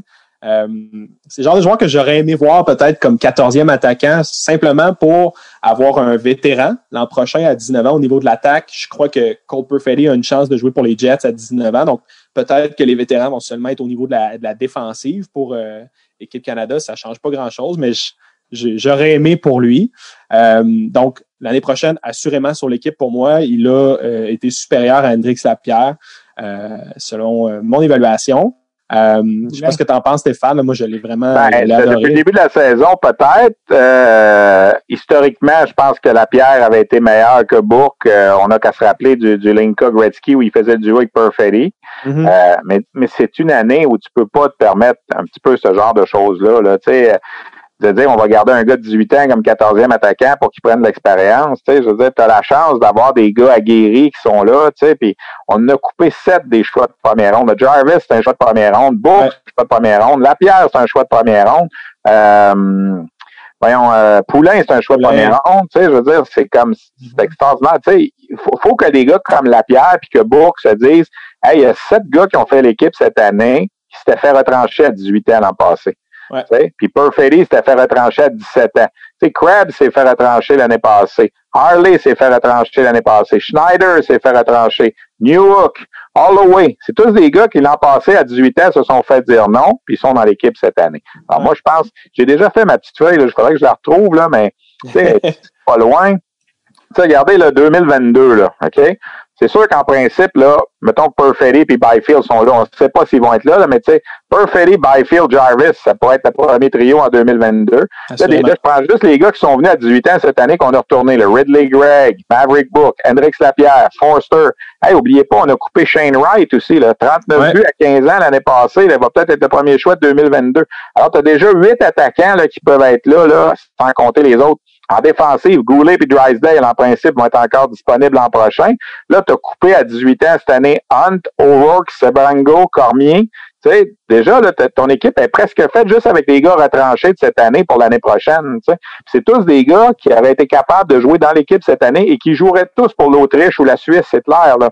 Mais le Canada a cette profondeur-là. Là, la différence, c'est que Samuel Poulain, lui, a 19 ans cette année. Que lui, Malheureusement. Et il était vraiment mais Samuel Poulain, là, je sais pas si vous avez suivi mes reportages au début, puis je l'aime beaucoup, Samuel Poulain, c'est un excellent joueur, mais à chaque fois qu'il est allé avec Hockey Canada, ça n'a pas bien fonctionné. Hmm. Au moins 17 ans, on le voyait super gros. Allez, allez consulter les statistiques de Samuel Poulain au niveau international, avec les moins 17, les moins 18, Je pense qu'il y a quelque chose comme 6 points en 18 matchs. Le gars, on dirait que, tu sais, au moins il avait parti sur le premier trio, fini sur le quatrième trio à un certain moment. Tu sais, je veux dire, puis il le savait, ça, cette statistique-là. Il a même dit dans mon podcast, quand je l'ai interviewé, euh, qu'il s'était engagé un psychologue sportif. C'est quelque chose qui a été repris. Il a dit, je veux parler dans les détails de quoi on a parlé, mais tu sais, il y a des gars comme ça pour qui ça fonctionne pas Hockey Canada. Ça veut pas dire qu'ils sont pas bons. Pendant que vous parliez tantôt, là, j'ai sorti mon petit fichier ici que j'aime beaucoup. Des gars de 19 ans qui ont été retranchés, et qui n'ont jamais joué pour l'équipe Canada Junior. Je parle pas des gars de 17 ans qui sont fait couper et qui ont été dans la Ligue nationale après. Là. C'est ça, ça compte pas. Le gars de 19 ans qui est disponible à jouer puis qui joue pas. On continue notre équipe avec Martin Brodeur et Patrick Roy devant le filet? on pourrait avoir comme backup Cam Ward. OK, ça serait. Non, on va s'en aller à la défense. Euh, Adam Foote, Scott Hannon, Todd Gill, Craig Rivet, Stéphane Robida. Euh, il y a des gars qui jouent encore. Le Braden McNabb, ça s'est fait retrancher. Ça Jared Spurgeon s'est rendu à 650 matchs dans la Ligue nationale, ça s'est fait retrancher. Là, tu t'en vas en avant. Doug Gilmore, il est autant de la renommée. Il a joué 1000 matchs dans la Ligue nationale. Dave Laurie, qui n'a pas été pourri comme coach, mais il a quand même joué 1000 matchs dans la Ligue nationale. Jason Pomainville, ça s'est fait retrancher à 19 ans. Euh, Daniel Cleary s'est fait couper trois fois, lui, 17, 18, 19 ans, 938 matchs dans la Ligue nationale. Des gars encore actifs, Mathieu Perrault des Jets de Winnipeg, pas un méchant de carrière, pas un méchant joueur. Euh, on a parlé de Tyler Toffoli l'an passé. Il est arrivé là comme un compteur de 57 buts, lui, à 19 ans, avec les 67 d'Ottawa, il s'est fait retrancher. Euh, des Québécois, là, juste pour en nommer, Benoît Brunet, Mathieu Lombardi, Sergio Momesso, Yannick Perrault, ça s'est fait retrancher à 19 ans. Alors, c'est pas une fin en soi de se faire retrancher. C'est plate. Ces gars-là se font dire pour la première fois de leur vie, vous n'êtes pas assez bon pour jouer dans une équipe. Mais quelle équipe, là? Une équipe qui a 20 choix de première ronde. Tu sais, si un jour Samuel Poulin joue 800 matchs la Ligue nationale, puis on parle de son expérience, il va dire, ben oui, j'ai été coupé, qu'est-ce que tu veux? Il y avait une grosse équipe cette année-là, ils ont, ils ont tout gagné, puis j'ai juste mal tombé, il y avait la COVID, il y avait, tu sais. Mais moi, moi, je vois pas ça comme un déshonneur du tout. Puis j'ai moi-même envoyé ces noms-là à, la Hockey Canada pour que quand ils retranchent les gars, sois capable de leur dire Hey, c'est pas une fin en soi. Là. Quand tu as 18 ans, c'est plus facile. Tu te dis, garde, t'es encore jeune un peu cette année, tu auras ta chance l'an prochain. Mais quand tu coupes un 19 ans, c'est sûr que c'est plat. Surtout quand le gars, des fois, se fait couper deux fois puis trois fois. Cette année, il n'y en avait pas là, des gars qui se sont fait couper deux fois. Là. Poulain, il était pas au camp l'année passée, il n'avait pas été invité. Mais moi, je pense que il faut, faut relativiser les choses là-dedans. Puis c'est pas parce que. tu sais, oubliez pas une chose, là. Hockey Canada fait son équipe pour gagner un tournoi dans deux semaines. Il fait pas son équipe en se disant c'est qui qui va avoir la meilleure carrière dans la Ligue nationale. Mhm. Tu sais, le, longtemps, le Hockey Canada disait toujours on prend pas les 25 meilleurs joueurs, on prend les 25 joueurs qui vont faire la meilleure équipe. Donc, ce que ça veut dire, c'est que ça te prend des gars comme Dawson Mercer qui va tuer des punitions. Ça te prend des gars, tu sais, qui vont être d'une autre dimension. Tu sais, Steven Dixon, il a joué deux ans en 2004 par 2005 avec l'équipe Canada. On parlait de 2005 tantôt. Vous souvenez-vous de Steven Dixon? Personne s'en rappelle, mais c'était le gars qui tuait les punitions dans cette équipe-là, là, en 2004, en 2005. Il jouait pour le Cap-Breton dans la LHJMQ. Il a une carrière en Europe, il n'a jamais joué un match dans la Ligue nationale. Pourtant, il a fait partie de deux équipes qui ont, en 2004, il n'a pas gagné un médaille d'or parce qu'on sait ce qui est arrivé avec euh, le mauvais dégagement de Marc-André Fleury, là, mais en 2005, il a gagné la médaille d'or. Alors, tu sais, il y a peut-être il y a des joueurs là-dedans là, qui n'ont pas la carrière de, Samuel Poulain, peut-être dans la Ligue nationale, sais, puis ça n'empêchera pas d'avoir été des gars importants pour cette équipe-là cette année. Trivia, est-ce que c'était sur Braden Coburn, le dégagement? Ouais. Braden Coburn. Ouais. Euh, salut. À l'inverse, euh, à l'inverse, non plus. Trivia pour Trivia, à qui était crédité le but aux Américains? Euh, euh, Est-ce-tu Patrick Sullivan? Wow. O'Sullivan. O'Sullivan, Sullivan, excuse. Ouais. Patrick O'Sullivan qui a sorti un livre d'ailleurs plus tard. Ouais, ouais. Euh, oui, Patrick O'Sullivan qui joue avec les Kings puis un petit peu le, le Wild. Euh, ouais. Tu veux-tu dire de quoi, Charles? Ouais, j'allais dire à, à, à l'opposé, la, la, belle histoire du camp, c'est Jacob Pelletier personnellement, on, on parle d'un Poulain justement qui s'est engagé un psychologue sportif. Euh, Poulain qui, a, qui est un gros gabarit, qui a de belles habiletés. À l'inverse, Jacob Pelletier, plus petit, mais, mais dans, quel sens, dans quel sens tu dis c'est une belle histoire? Tu le voyais pas là? Je le voyais là, mais je, je trouve que son camp a été particulièrement solide. Pour moi, c'était un des joueurs qui aurait pu être retranché. Tu sais, tu peux prendre Pelletier, tout comme tu aurais pu prendre Jameson Reese, qui, qui a démontré des belles choses, qui était hargneux. Charles, il n'y avait aucune chance que Jacob Pelletier soit retranché. Il y avait chance. André Tourigny l'adore. Hockey Canada l'adore. Écoute, j'ai passé à un certain moment un extrait d'entrevue là euh, où euh, André Tourigny racontait quand il a dirigé euh, le Linka Gretzky dans lequel Pelletier était, puis ils ont gagné la médaille d'or à l'été 2018. Il dit quand il s'est blessé, là, il dit tous les joueurs étaient après lui. Il dit c'est un joueur qui est rassembleur, c'est un leader. Tout le monde colle après lui. Il rend les autres meilleurs autour. Il l'a qualifié une certaine journée. Il dit c'est un rayon de soleil dans, dans l'équipe, Jacob Pelletier. C'était certain, certain que moi, là, quand ça a parti, là, le premier que j'ai dit va faire l'équipe, c'est Jacob Pelletier. Les autres, je ne savais pas. Tu sais, Poulain, ça va-tu passer, Bourque, Lapierre, peu importe. Jacob Pelletier, pour moi, c'était le no-brainer de nos gars de la LHGMQ. Hmm. Finalement, il y en a eu trois. Euh, Jacob, euh, il, va, il y a euh, Jordan. Dawson Mercer, jo jo Justin Jordan Barron, Spence. puis Jordan Spence. Donc quatre avec, ouais. mais ils sont tous, en fond, le seul Québécois, c'est Jacob. Oui, mais il y, a le, il y, a le, Québécois Devin Levi, mais qui n'est pas un gars de la LHGMQ. Ah, je savais pas qu'il était Québécois. un gars incroyable. Un gars qui a joué trois ans pour les Lions du Lac-Saint-Louis. Okay. Média 3A. Puis euh, il est allé l'an passé jouer à Carlton Place dans le Junior A. Il a été nommé le joueur Junior A par excellence au Canada, là, pas juste dans sa division, là, au Canada. Écoute, il y a une moyenne l'an passé, je pense que c'est 1.37, quelque chose comme ça. L'année passée, il y, a, il, y a, il y a 34 victoires en 37 matchs. Devin Levi, mais dans un calibre un peu inférieur, il faut se le dire. Là, mais ouais. j'invite les gens dans mon podcast pour podcast. On n'est pas là pour se faire de la compétition, là, mais dans mon, mon édition de Sur la glace de cette semaine, j'ai parlé avec euh, John Goyens, qui était l'entraîneur-chef des Lions du Lac-Saint-Louis pendant trois ans. Puis il va vous parler de Devin Levi en long et en large. Puis, les gens reprochent à Levi d'avoir joué trois ans, mais déjà trois à 15 ans. Mais c'est un gars qui est né le 27 décembre 2001. Ça veut dire que son année de 15 ans, dans le fond, il a joué sur 14 ans jusqu'à Noël. C'était quasiment de quatre jours de plus, c'était un surclassé de 14 ans qu'on aurait fait jouer dans le Midget 3A. Tu il avait 15 ans. Il est resté à 16 ans après. Il n'a pas voulu aller jouer avec l'Armada, donc il est resté à 17 ans. Et à 17 ans, là, vous vous souvenez, il y a deux ans, la grosse année des Chevaliers de Lévis, Midget 3A, qui ont fini l'année 41 victoires, une défaite dans la saison. En séries éliminatoires, tout le monde voyait Lévis gagner. Qui les a battus à lui tout seul? Devin Levi devant le filet des Lions du Lac-Saint-Louis. C'est un jeune homme très... Lévis contre Levi. C'est ça que j'allais dire. Lévis contre Levi, exactement. Puis là, il était allé à Carlton Place l'an passé. Cette année, devait normalement commencer sa saison avec Northeastern, mais bon, la saison n'était pas commencée. Mais lui, là, c'est le pattern de, de Caden Primo. Choix de septième ronde, Ligue nationale, s'en va à Northeastern. Comme Caden Primo. Choix de septième ronde, Ligue nationale, s'en va à Northeastern. Et Primo a joué à 19 ans pour les États-Unis. Est-ce que Levi va jouer? Il a fait un statement, Levi, dans le dernier match jeudi passé, le match du 10, le dernier match intra-équipe, on l'a fait jouer 60 minutes. Il n'avait pas joué 60 minutes depuis le 2 mars avec Carlton Place. 36 arrêts, un jeu blanc, contre l'équipe à Kirby Dack, contre les, les, les, Blancs qui avaient gagné tous les matchs intra-équipe avant. Je ne sais pas si on va aller vers Levi comme gardien pour l'équipe pour partir, mais sauf certaine, il a fait un statement. Ouais, c'est le plus vieux, donc euh, peut-être un certain, un certain calme. C'est impossible aussi de parler de l'équipe canadienne euh, sans parler de ce bon, ben, j'allais dire bon vieux, bon jeune Caden Gooley que les gens vont évidemment regarder extrêmement attentivement. Euh, est-ce qu'il y avait des chances qu'il ne soit pas sur l'équipe? Je pense pas.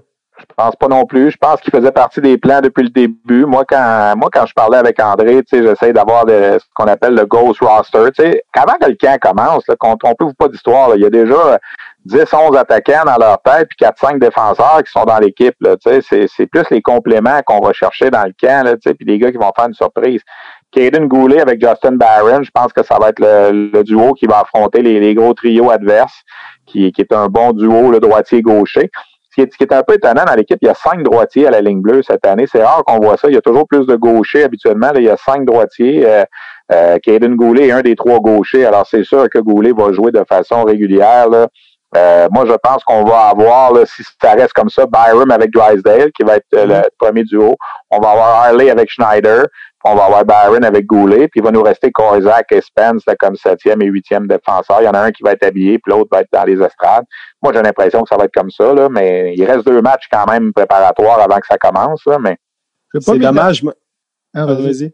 Ben, j'allais dire, euh, j'aurais vraiment aimé voir euh, Owen Power au camp. Je pense qu'on aurait peut-être eu un 4-4 euh, gaucher-droitier je suis convaincu qu'il aurait eu sa place euh, parmi ben, les, 7e, 8e défenseurs. c'est ça. C'en est un qui aurait pu venir aussi pour l'expérience, comme tu parlais tantôt, pour peut-être l'an prochain, mais son entraîneur euh, aux États-Unis euh, l'a convaincu que c'était pas une bonne idée de venir faire une quarantaine à Red Deer puis tout ça. L'avenir dira ou l'avenir le dira pas, on saura jamais ce que ça aura changé dans sa carrière, mais j'avoue que j'ai été un peu surpris de ne pas le mm-hmm. voir au camp. Là. C'est euh, peut-être qu'il s'est dit qu'avec les vétérans, avec les joueurs qui étaient là, qui avaient plus ou moins une chance de faire l'équipe, à 18 ans. Il, il, aurait probablement pu être meilleur que Jordan Spence à la fin. Là. Écoute, je ne l'ai pas vu jouer. Assurément. Il, il, performe très bien à Michigan présentement. Pour les gens qui ne le connaissent pas, c'est un défenseur format géant. On parle de, de 6 pieds 5 pouces, 200 livres, probablement plus déjà euh, à cette heure-ci. Ultra mobile. Potentiel premier choix pour le repêchage là, de 2021. Là. Ouais, dans une année d'incertitude, c'est lui qui a peut-être le, le, package le plus, euh, le plus certain. Donc, euh, ça aurait été euh, plaisant à voir pour les amateurs. On n'en a même pas parlé, euh, Steph, mais le fameux dossier, je ne veux pas m'éterniser là-dessus, mais le fameux dossier Alexis Lafrenière, le fait qu'il soit gardé par les Rangers, un, étais-tu surpris? Et deux, qu'est-ce que qu'est-ce que ça il y, a, il y, a deux façons de voir ça. Tu regardes la philosophie des Blackhawks de Chicago qui ont dit à Kirby Dack va te préparer avec l'équipe junior. Si la saison dans la Ligue nationale commence le 1er janvier, ben, tu reviendras avec nous, puis tu auras pratiqué, puis tu auras eu des, bons entraînements, puis tout ça. Puis, si la saison commence plus tard, ben, tu vas finir ton tournoi. La, la décision des Blackhawks a toujours été, on veut pas que Kirby Dack rate de match. Est-ce qu'il peut rater des séances d'entraînement quand le camp des Blackhawks va peut-être ouvrir le 1er janvier si la saison commence le 13? On s'est dit que c'était pas trop grave parce qu'il faisait déjà partie d'équipe, il avait joué dans l'équipe l'an passé. Dans le cas de la Frenière, c'est différent. Les Rangers disent il a jamais joué un match dans la Ligue nationale, il connaît pas les coéquipiers et tout ça. On veut pas qu'il rate une seule minute de camp d'entraînement des Rangers. Si le camp d'entraînement des Rangers commence le 1er janvier, puis la Frenière se présente seulement le 7, il va déjà avoir une semaine de retard. Si la saison commence le 13, alors la philosophie des Rangers est pour nous, c'est mieux que tu sois ici. Ça se défend dans les deux cas. Euh, ils pensent à eux, ils pensent à la possible blessure. On sait ce qui est arrivé l'an passé. Ça, peut toujours arriver dans une séance d'entraînement aussi. Là. Faut pas faut pas se cacher. Mais moi, c'est sûr qu'en tant qu'Hockey Canada, on aurait voulu voir la fronnière là. Puis comme André Tourigny disait, il dit la préparation qu'il va avoir avec nous autres, il, il trouvera jamais ça à New York. Là, il aurait beau s'entraîner avec les vétérans de la Ligue nationale, l'intensité puis tout ça. Il y a aussi le fait que les Rangers disent, mais il est allé l'année passée, il a dominé, il a été le joueur par excellence du tournoi. Est-ce que ça vaut vraiment la peine qu'il retourne? Contrairement à Kirby Dack, l'an passé, on n'avait pas prêté à l'équipe Canada Junior qui est restée dans la Ligue nationale, puis que là, il va être là cette année. alors, ça fait mal que la Lafrenière soit pas là parce qu'on pouvait le compter là, mais on a, on a, on a Kirby Dack qui va probablement très bien remplacer ce que la Lafrenière aurait pu apporter à l'équipe, c'est sûr que chez nous, on a juste Jacob Pelletier, le Québécois de la LHMQ, on l'a dit. C'est sûr que ça aurait été le fun. Y a-t-il beaucoup de politique dans les coulisses? Est-ce que le, Hockey Canada essaie de, jouer avec, euh, avec les Rangers? Euh, y a, il y a toujours des équipes avec lesquelles, des DG avec lesquels Hockey Canada a plus d'affinité. Hockey Canada a beaucoup plus d'affinité avec, exemple, les Oilers d'Edmonton, où le président, c'est Bob Nicholson, l'ancien président de Hockey Canada, ou avec les Red Wings de Détroit, parce que Steve Eiserman est un, un fervent de Hockey Canada qui a déjà participé aux sélections olympiques peut-être, exemple, avec les Rangers de New York, où c'est John Davidson, puis qu'on n'a pas nécessairement de, de, de, contact avec eux. Tu sais, il y a des gens qui ont dit, ah, OK, si euh, ça avait été un Américain, les Rangers l'auraient prêté. Puis on a même reproché aux Maple Leafs de ramener Robertson un peu pour les mêmes raisons que Lafrenière. Robertson était dans la bulle cet été avec Toronto si Robertson avait été un Canadien, est-ce que les Maple Leafs l'auraient retiré d'Hockey Canada pour l'amener au camp sous prétexte que, hey, on veut vraiment que tu tailles une place avec les Maple Leafs, faut pas que tu rates une seule journée de camp d'entraînement? Tu sais, les Américains, ils pensent ça en ce moment, là. Les Américains, ils disent, Toronto nous aide pas, là. Et Lou Lamorello avait gardé Noah Dobson pour les mêmes raisons, non? Pour absolument rien. Tu sais, puis encore pire que ça, à l'époque, souvenons-nous de Guard Snow avec Anthony Beauvillier. Tu sais, avant, avant, avec les Islanders, Guard Snow a gardé Anthony Beauvillier, pendant que le tournoi était à Montréal ici, puis Beauvillier était LT Scratch sur la galerie de presse. Tu sais, je veux dire, c'est comme, qu'est-ce que tu fais, là? Tu sais, tu vraiment ton jeune, tu sais? Puis Noah Dobson, tu sais, il, a joué combien de matchs l'année passée dans la Ligue nationale? Tu sais, il aurait pu jouer ce tournoi-là puis flyer sur la glace, tu sais, mais bon. Canada a gagné quand même l'an passé sans, sans Noah Dobson, mais, tu sais, moi, si tu joues ton joueur, tu sais, Kirby Dack, il jouait régulier avec les Blackhawks l'année passée. Il a joué 64 matchs. Puis quand le tournoi a eu lieu l'année passée, personne n'a dit Hey, c'est Dak qui est pas là, c'est plate, qui est sa galerie de presse, il mange du popcorn. Tu sais. Mais on disait ça de Beauvillier. Là, tu sais. Il mangeait du popcorn sur la galerie de presse pendant que l'équipe Canada Junior jouait le tournoi. Tu sais. Puis en plus, tu demandais au kid, Beauvillier, puis il l'a encore dit en entrevue euh, récemment, il voulait venir jouer dans le tournoi. Tu sais. Il voulait. Euh, mais bon, on avait décidé le contraire. Tu sais. Qu'est-ce que tu allais dire, Charles?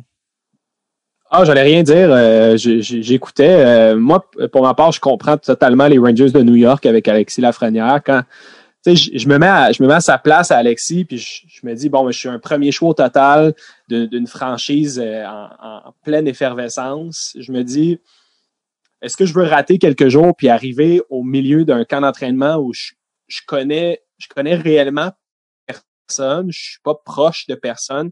C'est des gens avec qui je vais passer plusieurs années. On dirait que j'ai envie de commencer jour 1, d'être présent comme tout le monde, de pas avoir un, un, traitement spécial, surtout quand tu arrives après une semaine ou deux, puis tu as d'autres vétérans qui, eux, se battent pour un poste, puis là, ils voient que tu arrives. Je sais pas, on dirait que moi, pour euh, personnellement, arriver dans un nouveau travail, je veux être là à la première journée, puis euh, je veux le vivre au complet.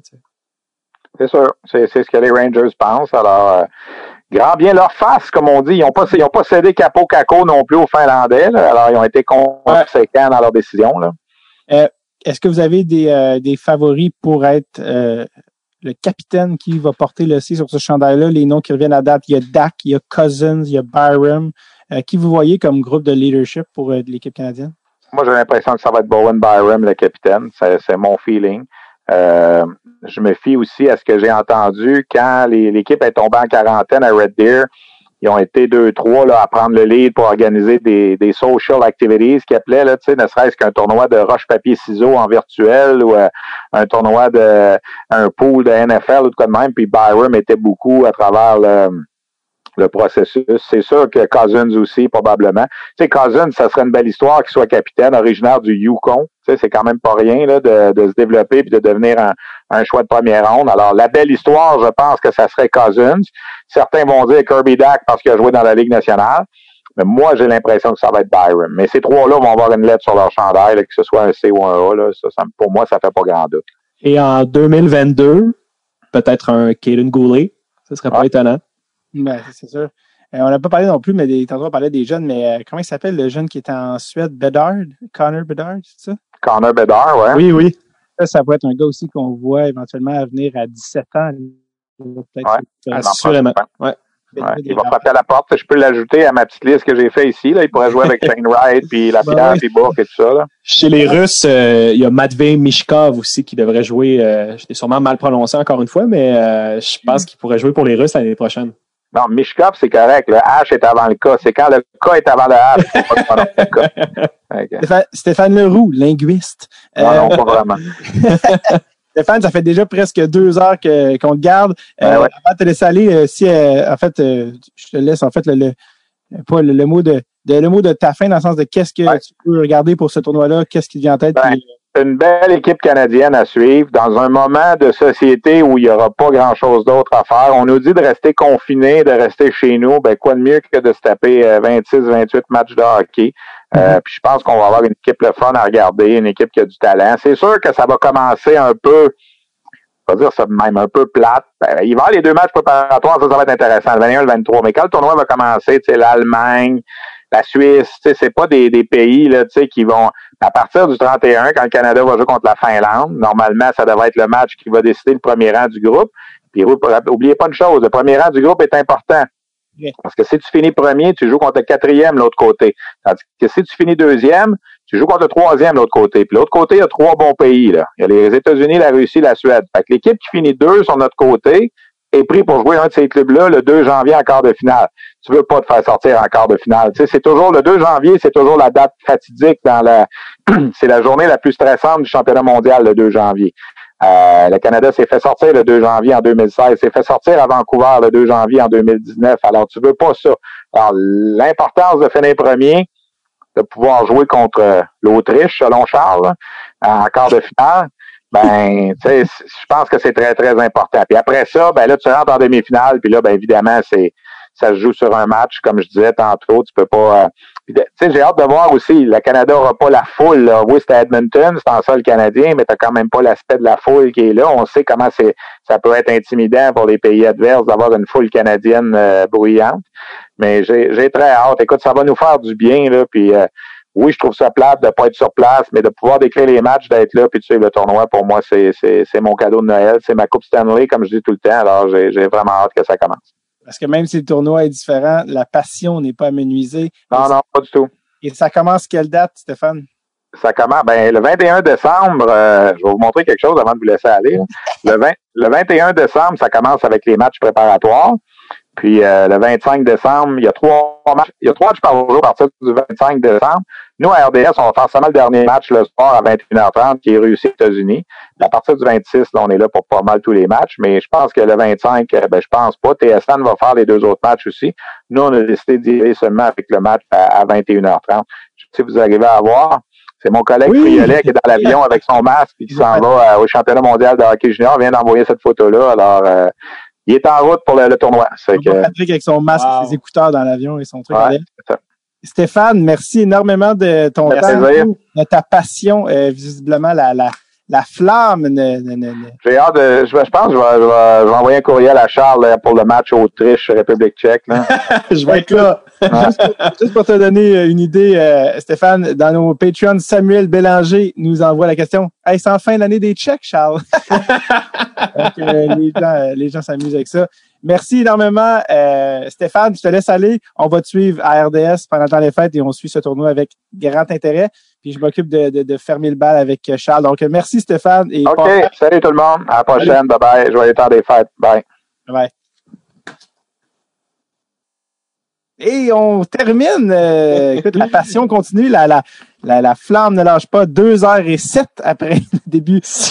C'est beau, c'était, j'adore l'intensité de Stéphane. Moi, de la manière que je le vois, il vient de fermer son ordinateur et devant lui, il voit un croquis que lui-même a fait au fusain d'André Tourigny. et tranquillement, le jingle d'avant-match des championnats mondiaux juniors, l'espèce de tata. et là, il, là, il va avec, avec son pouce étendre un peu de fusain au niveau en disant, on va arranger ici la courbe du front. Euh, Avec une chaise qui pivote et de l'autre côté, un drapeau des Tchèques qui brûle à perpétuité. C'est comme ça que je l'imagine. Un petit chat entre les cuisses. Euh, donc, euh, donc, oui, en fait, on terminait le, volet justement parce qu'il y a des gens vu qu'on était déjà tellement intense avec Stéphane, on, voulait quand même, parce que beaucoup de gens se demandaient les prospects que Charles voulait checker pendant, pendant le championnat, puis aussi beaucoup des gars de 17 ans qui vont être éligibles au draft de 2021. Donc, on le voit un peu ici comme l'examen de mi-session, hein, dans le sens que ça ne compte pas pour toute la note finale. Il va y avoir d'autres d'autres trucs, mais ça reste que ça donne quelques petits indices, même que on va faire un post-mortem comme euh, le repêchage sur euh, Patreon après le tournoi pour voir où est-ce que les prospects de Charles sont rendus. Est-ce qu'ils ont performé plus qu'on récompensait, moins récompensait ceux qui ont monté, ceux qui ont descendu? Évidemment, tout ça à travers les surprises qu'il va y avoir dans le tournoi parce que plus on n'arrête pas de dire que l'équipe canadienne est forte, plus je suis comme, hey, ça va péter, mon Ouais, chien! moi aussi, j'ai un, drôle de sentiment quant à l'équipe canadienne, mais euh, La pression, c'est très dangereux.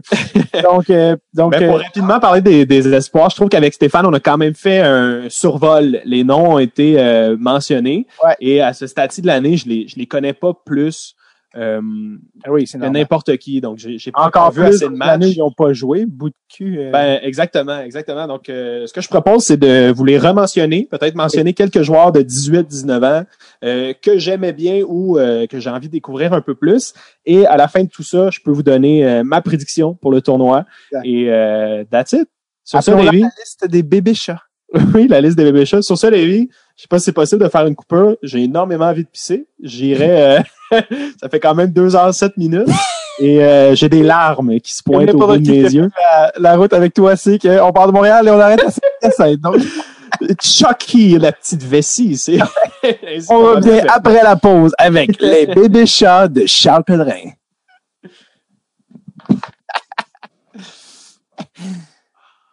Et nous sommes de retour pour la section bébé chat de Charles Pellerin. D'ailleurs, beaucoup de gens dans les questions euh, patrons, hein, Alexandre Dumont, Laurent Roy, Émile Gaudreau. Euh, je pense que vos questions seront répondues par Charles, mais je vais d'abord le laisser aller. Charles, qui sont euh, tes petits poulains cette année?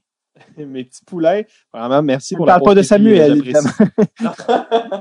C'est, euh, je, je- je me sens prêt à affronter les, les, les bébés chats là, tranquillement. J'avais des larmes. On dirait que l'urine cherche un- une autre façon de sortir. Mais euh, T'étais ému par la, la ferveur de, de Stéphane. non, non, non. Je vais y aller avec. euh, Ah, non, non. Non, non, c'est vraiment la pisse. Je ne pleure pas. J'ai de la misère avec la pisse. Euh, je vais commencer avec l'équipe américaine. Euh, le nom à retenir pour euh, les fêlés, comme moi, les jeunes pédophiles sportifs en devenir, c'est le joueur de centre de l'Université du Michigan, c'est Matthew Beniers, qui euh, devrait avoir un rôle prépondérant pour l'équipe américaine. On parle d'un centre de 6 pieds 1, 174 livres. C'est euh, un gaucher. Il jouait pour euh, le programme américain l'année dernière. Donc, c'était le, joueur de centre euh, numéro un, numéro peut-être deux de l'équipe. C'est c'est pas mon joueur préféré personnellement. C'est un, joueur très polyvalent, assez habile, pas le plus rapide, mais rapide, pas celui qui a les meilleures mains, mais de bonnes mains, pas le meilleur lancé, mais un, un bon lancé. Donc, euh, c'est un joueur que je vais surveiller. J'ai hâte de le voir à l'international avec une compétition un peu plus relevée. Euh, donc, c'était ça pour le programme américain. Tu penses Euh, que ce gars-là a profité de, l'absence des Beecher et compagnie pour se tailler une place? Ah non, moi je pense que. Matthew Beniers euh, faisait l'équipe. En fait, pour moi, du côté américain, il y a deux surprises au niveau de l'alignement. Il y a euh, Brett Bérard euh, qui a fait l'équipe. Personnellement, moi, je, je c'était pas un de mes favoris euh, au, au niveau du programme américain des moins de 18 ans. Et l'autre joueur, c'est euh, Landon Sligert, qui est un essentiellement un, qui va être un joueur de quatrième trio pour l'équipe. Ça va être un, un Est-ce que four Bérard est relié à ce bon vieux Brian Bérard? Euh, je pense pas. Peut-être, mais je je sais pas. On Euh, rappelle le bâton de Mariana ça dans l'œil. J'allais faire une joke d'œil euh, qui se fout de l'autre, mais, mais je me suis censuré. Je sais pas pourquoi, c'est le podcast de David, tout ça est la bienvenue. Euh, mais ouais, Slager, je suis un peu surpris de le voir euh, au sein de l'équipe. Moi, je, je me serais attendu à peut-être voir un, son compatriote, peut-être Dalen Peterson, euh, qui est un gros gabarit, 6 pieds 4 pouces, droitier, mais moins efficace défensivement. Au niveau de la défensive, le joueur qui, euh, pour moi, aurait dû faire partie de l'équipe aussi, c'est Dominic Fensori, euh, qui joue à BU, euh, qui était dans le programme américain dans le temps de Jack Hughes, Cole Caulfield, qui est un petit gabarit, mais qui est tout un patineur qui m'a vraiment impressionné l'année dernière en NCAA. Donc, Team USA, Matthew Beniers, et surtout, cette année, Matthew Boldy, euh, Que t'adorais. que j'adorais, que j'adore encore, qui était tout feu, tout flamme avec Alex Newhook l'année dernière. Euh, je crois que ça va être un bon tournoi pour lui. Lui, c'est, c'est un, un ailier gauche, gros gabarit, avec plein d'habiletés. Tout est possible pour lui. là. Je pense qu'il peut devenir euh, autant un, un Chris Kreider qu'un joueur qui manie un peu plus la rondelle. Fait que euh, Matthew Boldy sur, votre, euh, sur la shortlist des bébés chats. Mhm. Euh, team Suède. Et C'est vraiment décevant au niveau de la Suède. Le joueur que j'avais hâte de voir, c'est William Eklund.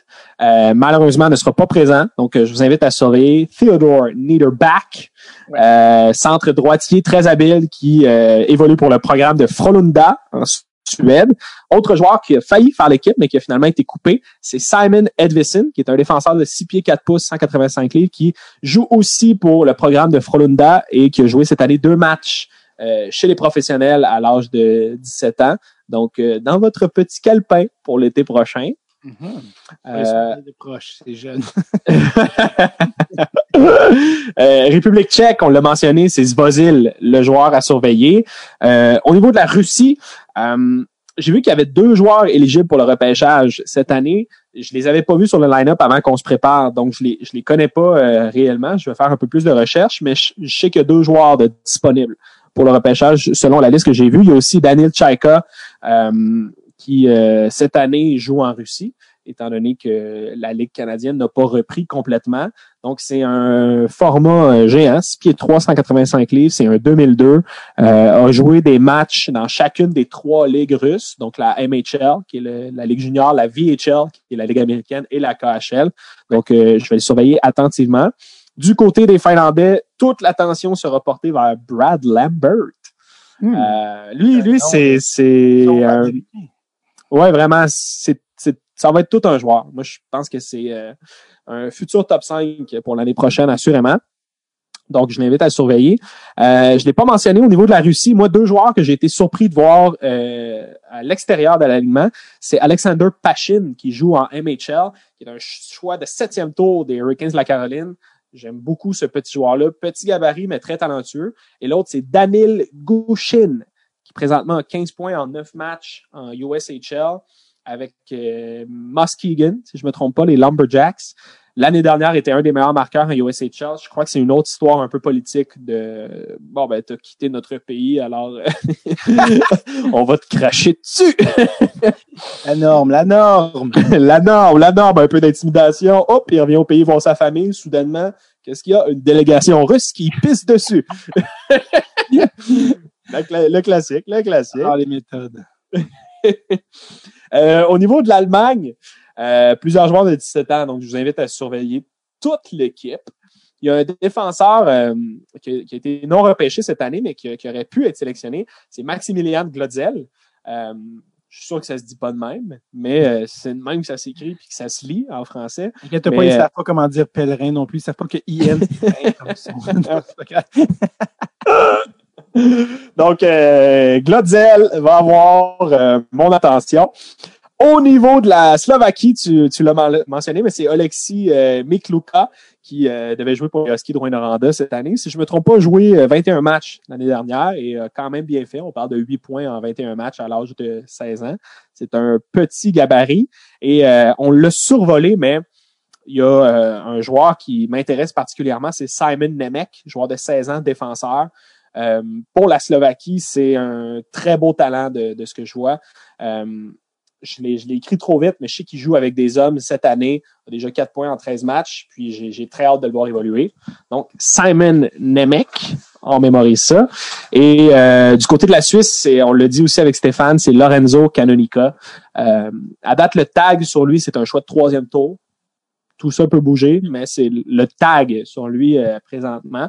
Donc, euh, c'est pas mal mon résumé pour les bébés chats. C'est tous des joueurs qu'on a mentionnés, mais que je voulais vous répéter pour ceux qui veulent se faire un, un calepin avec euh, quelques noms, une shortlist. Il y a aussi, par exemple, Laurent Roy sur Patreon qui nous demandait y a-t-il des joueurs de l'an passé de retour cette année qui n'ont pas évolué comme tu pensais, positif ou négatif? Euh, des joueurs de l'année dernière qui n'ont pas évolué comme je le pensais. Euh, Ben, qui peuvent avoir, en fait, qui ont une, courbe de, de progression différente. Ça peut être qu'ils sont vraiment meilleurs que tu penses, que tu aurais Mhm. pensé, ou vraiment moins bons que tu aurais pensé. Euh, mais, ben, pour moi, c'est peut-être. euh, j'ai vraiment hâte de voir Alex Turcotte. Je crois que Ouais, c'est le. euh, très difficile à cerner. Hein? Ouais, je pense que ça peut être le tournoi de la rédemption pour lui, ou ça peut confirmer un peu euh, son manque de potentiel offensif. Euh, mais Alex Turcotte, je vais le, regarder avec attention. Je voulais mentionner Matthew Boldy qui n'a pas été sélectionné l'an dernier. Euh, je pense qu'il a été malchanceux en début de saison, frappait une quantité phénoménale de poteaux, mais en fin de saison, euh, était plus qu'un point par match avec Alex Newhook. Donc, euh, je pense que Matthew Boldy, c'en est un autre qui une belle progression. Ça, ressemble à ça. J'ai hâte de voir Philippe Broberg cette année. L'année dernière a bien fait. Mais je pense que cette année, on va vraiment pouvoir cerner euh, quel genre de joueur c'est. Très cool, très hâte de suivre ça. Euh, finalement, tes prédictions? Ah, mes prédictions, évidemment. Euh, bon, au, niveau du groupe A, qui est le groupe le plus faible, à mon avis, le Canada, sans trop de surprise, devrait s'en tirer avec quatre victoires, zéro défaite. J'ai mis au deuxième rang la Finlande, qui devrait avoir trois victoires, une défaite. Au troisième rang, j'ai mis l'Allemagne, qui, selon moi, euh, va euh, l'emporter contre les Suisses et euh, va s'en tirer contre la Slovaquie. moi, je, préfère miser sur le, talent de pointe parce que selon moi, si au niveau des, des, Slovaques, il y a du talent, mais c'est pas non plus c'est pas non plus une équipe si profonde. Donc, j'ai l'impression que dans un seul match, un sudden death, l'Allemagne peut s'en tirer. C'est ma prédiction. Donc, euh, deux victoires pour l'Allemagne, ce qui les place au troisième rang. Ensuite, j'ai la Slovaquie qui devrait euh, vaincre la Suisse. Et ensuite, la Suisse qui euh, retourne chez eux un gros L sur le front au cinquième Donc, euh, je vais avec le groupe B. Le groupe B, ça a été plus difficile. Je suis parti euh, à l'opposé. j'ai écrit mes deux derniers et ensuite, tout ça peut changer. Donc, au dernier rang, moi, j'ai les Tchèques contre l'Autriche. J'ai l'impression que Marco Rossi peut euh, sortir un lapin de son chapeau et vaincre les Tchèques un match. Donc, l'Autriche au quatrième rang, les Tchèques au cinquième rang. Au troisième rang, ça a été, euh, ça a été difficile, mais j'ai l'impression que au niveau euh, préliminaire, j'ai mis, euh, j'ai mis pour euh, la deuxième ronde, j'ai mis que les États-Unis allaient affronter la Slovaquie. Donc, euh, j'ai mis les États-Unis au premier rang. J'ai l'impression que les États-Unis peuvent s'en sortir parce que plusieurs, ont, plusieurs ont pu jouer en début de saison, plusieurs ont eu des matchs. J'ai l'impression que l'équipe a beaucoup de talent. Donc, en ronde préliminaire, j'ai placé les États-Unis. Ensuite, j'ai la Suède qui est là. J'aime beaucoup leur défensive, j'aime leur gardien de but. en ronde préliminaire, encore une fois, je les place deuxième. Au troisième rang, j'ai mis la Russie. Euh, j'adore l'équipe. C'est simplement une prédiction euh, de, tournoi. J'ai l'impression que c'est comme ça que ça va se, euh, se départager. par contre, leur tournoi est loin d'être terminé. parce que ça fait en sorte qu'au dans les quarts de finale, la Russie va affronter la Finlande. J'ai choisi la Russie. le Canada va affronter l'Autriche. J'ai choisi le Canada les États-Unis la Slovaquie, j'ai choisi les États-Unis. La Suède contre l'Allemagne, j'ai choisi la Suède. Ensuite, la manière que le classement fonctionne, euh, c'est basé selon les rondes préliminaires, selon le nombre de buts accordés, le différentiel. Bref, il y a, plusieurs critères. Selon moi, le Canada euh, sera premier et la Russie sera quatrième parmi le groupe de tête. Donc, ce sera Canada-Russie. Et euh, j'ai pris le Canada. Donc, le Canada sera en finale selon moi. Et ce sera États-Unis-Suède. J'ai choisi la Suède, donc je prédis une finale Canada-Suède. Oh, c'est quand même pas peu dire de, dire que la puissance qui est la Russie ne sortira pas. Euh, je pense que c'est circonstanciel, en fait. J'ai l'impression, tu sais, tout peut arriver, en fait. Ça va dépendre des matchs Russie-Suède, Russie-États-Unis j'ai l'impression que la Russie, c'est le genre de nation qui peut euh, l'échapper, euh, peut-être un peu plus. Donc, j'ai mis, euh, j'ai mis la Russie troisième. Puis après, malheureusement, vont jouer contre le Canada, mais ça aurait très bien pu faire une finale Canada-Russie si les Russes remportent un de ces matchs-là, puis arrivent à avoir des adversaires un peu moins coriaces. Chucky, c'est un très beau, très beau bulletin que tu nous offres là. Je tiens à rappeler à nos auditeurs que tout ça sera débuffé post-mortem après le tournoi. Donc, suivez ça sur notre Patreon. Ça va être un épisode, un épisode exclusif au Patreon, un peu comme le post-mortem du repêchage, où là, Chucky va revenir vraiment sur un vrai euh, bulletin de mi-session euh, pré-draft pour ceux qui nous suivent justement dans les euh, dans les repêchages, tout ça. Merci d'ailleurs à tous les, les patrons qui ont posé des questions. J'en ai nommé plusieurs. Je ne les ai pas tous nommés parce que souvent, on répond à vos questions à faire le podcast, mais je les nomme quand même, euh, que ce soit euh, Michael Sauvé, Xavier Drouin, Émile Gaudreau, Frédéric Lachapelle, Alain Serrois, Sébastien Tremblay, Euh, Emile, Maxime Laroche, Alexandre Dumont, Philippe J. Ménard, ici plusieurs questions. Samuel Bélanger qui dit la, est l'année des checks? Moi, je trouve ça très drôle. Laurent Roy euh, et Philippe Como, merci à vous. C'est euh, c'est très, très, très euh, apprécié et on adore votre passion. Si vous voulez aussi poser des questions, avoir accès euh, au post-mortem et à l'évaluation éventuelle de Charles et les épisodes d'avance et plein d'autres affaires top, top nice. Ça se passe sur notre patreon.com slash tape. Chucky, presque deux heures et demie plus tard, nous sommes encore en vie. Ta vessie est régénérée. Est-ce que je te souhaite un bon tournoi, mon Charles? Ben, je pense que oui. Hein. Moi, je pense que ça va, euh, ça va nous donner un peu de lumière. Ça va nous permettre de se rendre jusqu'au vaccin, Lévi. Tu y crois, toi, cette affaire-là? ah, ben, moi, j'y crois, mais je, sans les World Juniors, je pense que je me tuais. Je pense que je me tuais. c'est dark, mais c'est vrai. C'est vrai. moi puis Stéphane, ensemble, les veines dans le bon sens. aïe, aïe, aïe. J'adore. Euh, Chucky, merci. aïe, aïe, aïe. J'ai l'image de toi couché sur Stéphane dans un bain. Je, je, vous le dis tout de suite, vous n'avez pas de maillot de bain. Alors! Euh, du poids peau, du poids peau. On glisse, on glisse, puis c'est ça, on se casse la nuque. Bon. Jackie, merci énormément. Euh, y a-t-il quelque chose que j'ai oublié ou que tu voulais dire? Mm, non. Non, je pense, je pense que quand on sera, je m'ouvre les vannes avec Stéphane, je pense qu'on a fait le tour. je pense oh. que c'est un bon survol. Il n'y a, a, pas de pierre qui n'a pas été soulevée. Euh, les, les, prospects, Team Canada, le suicide. Parfait. Oui, je pense qu'on est Merci énormément, Chucky. Bon tournoi. Et on s'envoie après sur Patreon après le tournoi pour un compte rendu de tous les meilleurs prospects pour le repêchage de 2021.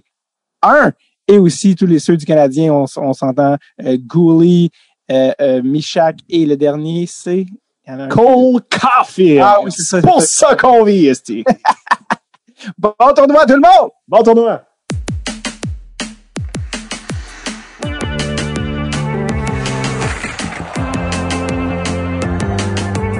Ah, merci aux boys Chucky Pellerino, Steph Leroux, des gars qui saignent pour les, euh, le hockey junior, les prospects. Donc, c'est de toute beauté vous entendre. Je vous rappelle que le tournoi commence dans quelques jours. Le Canada débute game préliminaire 21 décembre contre la Suède à 18h, 23 décembre contre la Russie également à 18h. Et le tournoi commence officiellement à Noël 25 décembre, mais le Canada, lui, ça commence le 26 contre l'Allemagne à 18h. Est-ce qu'il est le fun de ce tournoi-là? N'importe quel game que tu pognes, bon, peut-être Autriche-Suisse, c'est un petit peu plus deux balles dans le nuque, mais sinon, les autres, euh, les, USA, comme Stéphane l'a dit, qui commencent avant le Canada, euh, on veut voir Caulfield, on veut voir les, les etc., performer. Donc, euh, ouvrez votre télé et ou télé qui est un ancien mot, mais ouvrez votre ordinateur et tombez sur une game et découvrez des jeunes joueurs de haut talent et euh, développer la même maladie que Charles, moi et nous tous, c'est-à-dire une rare forme de pédophilie sportive. Alors, je vous souhaite un excellent tournoi. Je vous rappelle, allez tout de suite vous inscrire sur Patreon pour le bulletin d'après World Juniors de Charles, compte rendu complet de tous les prospects joueurs. Euh, la totale, la totale, la totale, patreon.com slash tape. Sinon, je vous souhaite un excellent tournoi. Jerry également Rochon va regarder le tournoi avec beaucoup d'attention. C'est quand même les prochaines vedettes NHL. Donc, euh, excellent tournoi à vous. OK, on se revoit après la pause. Non, non, je veux dire la semaine prochaine. Bye!